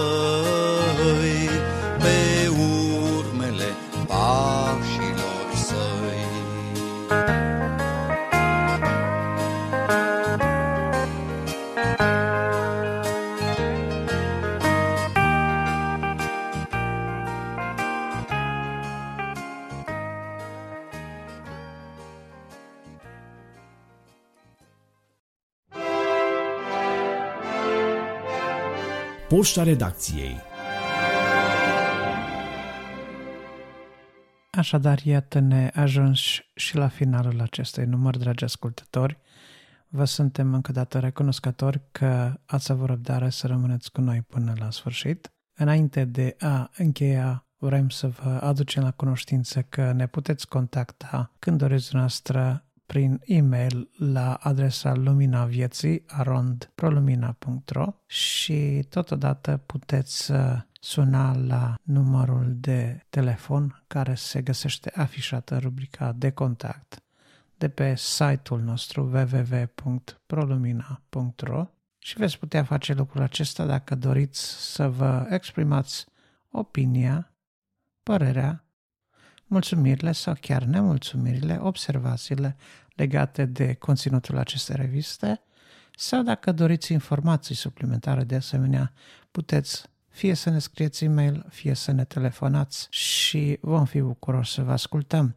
În cazul în care doriți să colaborați cu ProLumina la realizarea acestei reviste, de asemenea vă suntem uh, recunoscători și dacă vom considera că materialul sau conținutul pe care vreți să-l propuneți este potrivit pentru revistă, vă vom menționa, vom publica la momentul uh, potrivit acel material, bineînțeles nu înainte de a anunța alăturarea dumneavoastră la colectivul redacțional.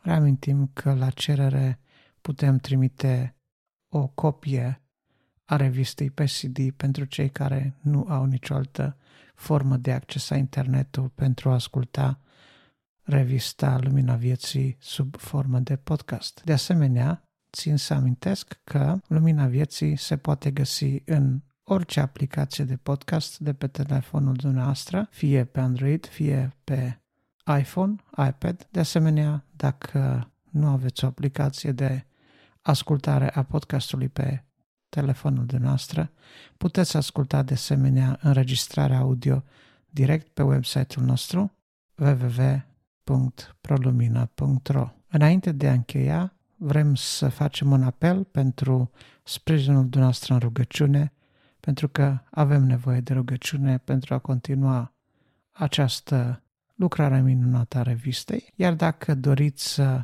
să sprijiniți și financiar asociația, de asemenea pe website, la pagina donații, veți găsi informațiile necesare pentru a face acest lucru. În speranța că v-am putut fi de folos și că ați petrecut un timp folositor sufletului, un timp uh, binefăcător pentru dumneavoastră, în speranța că Dumnezeu v-a atins prin mesajele promovate în această revistă, vă dorim în continuare multă sănătate, toate cele bune și să ne reauzim cu drag luna viitoare, dacă va voi Dumnezeu.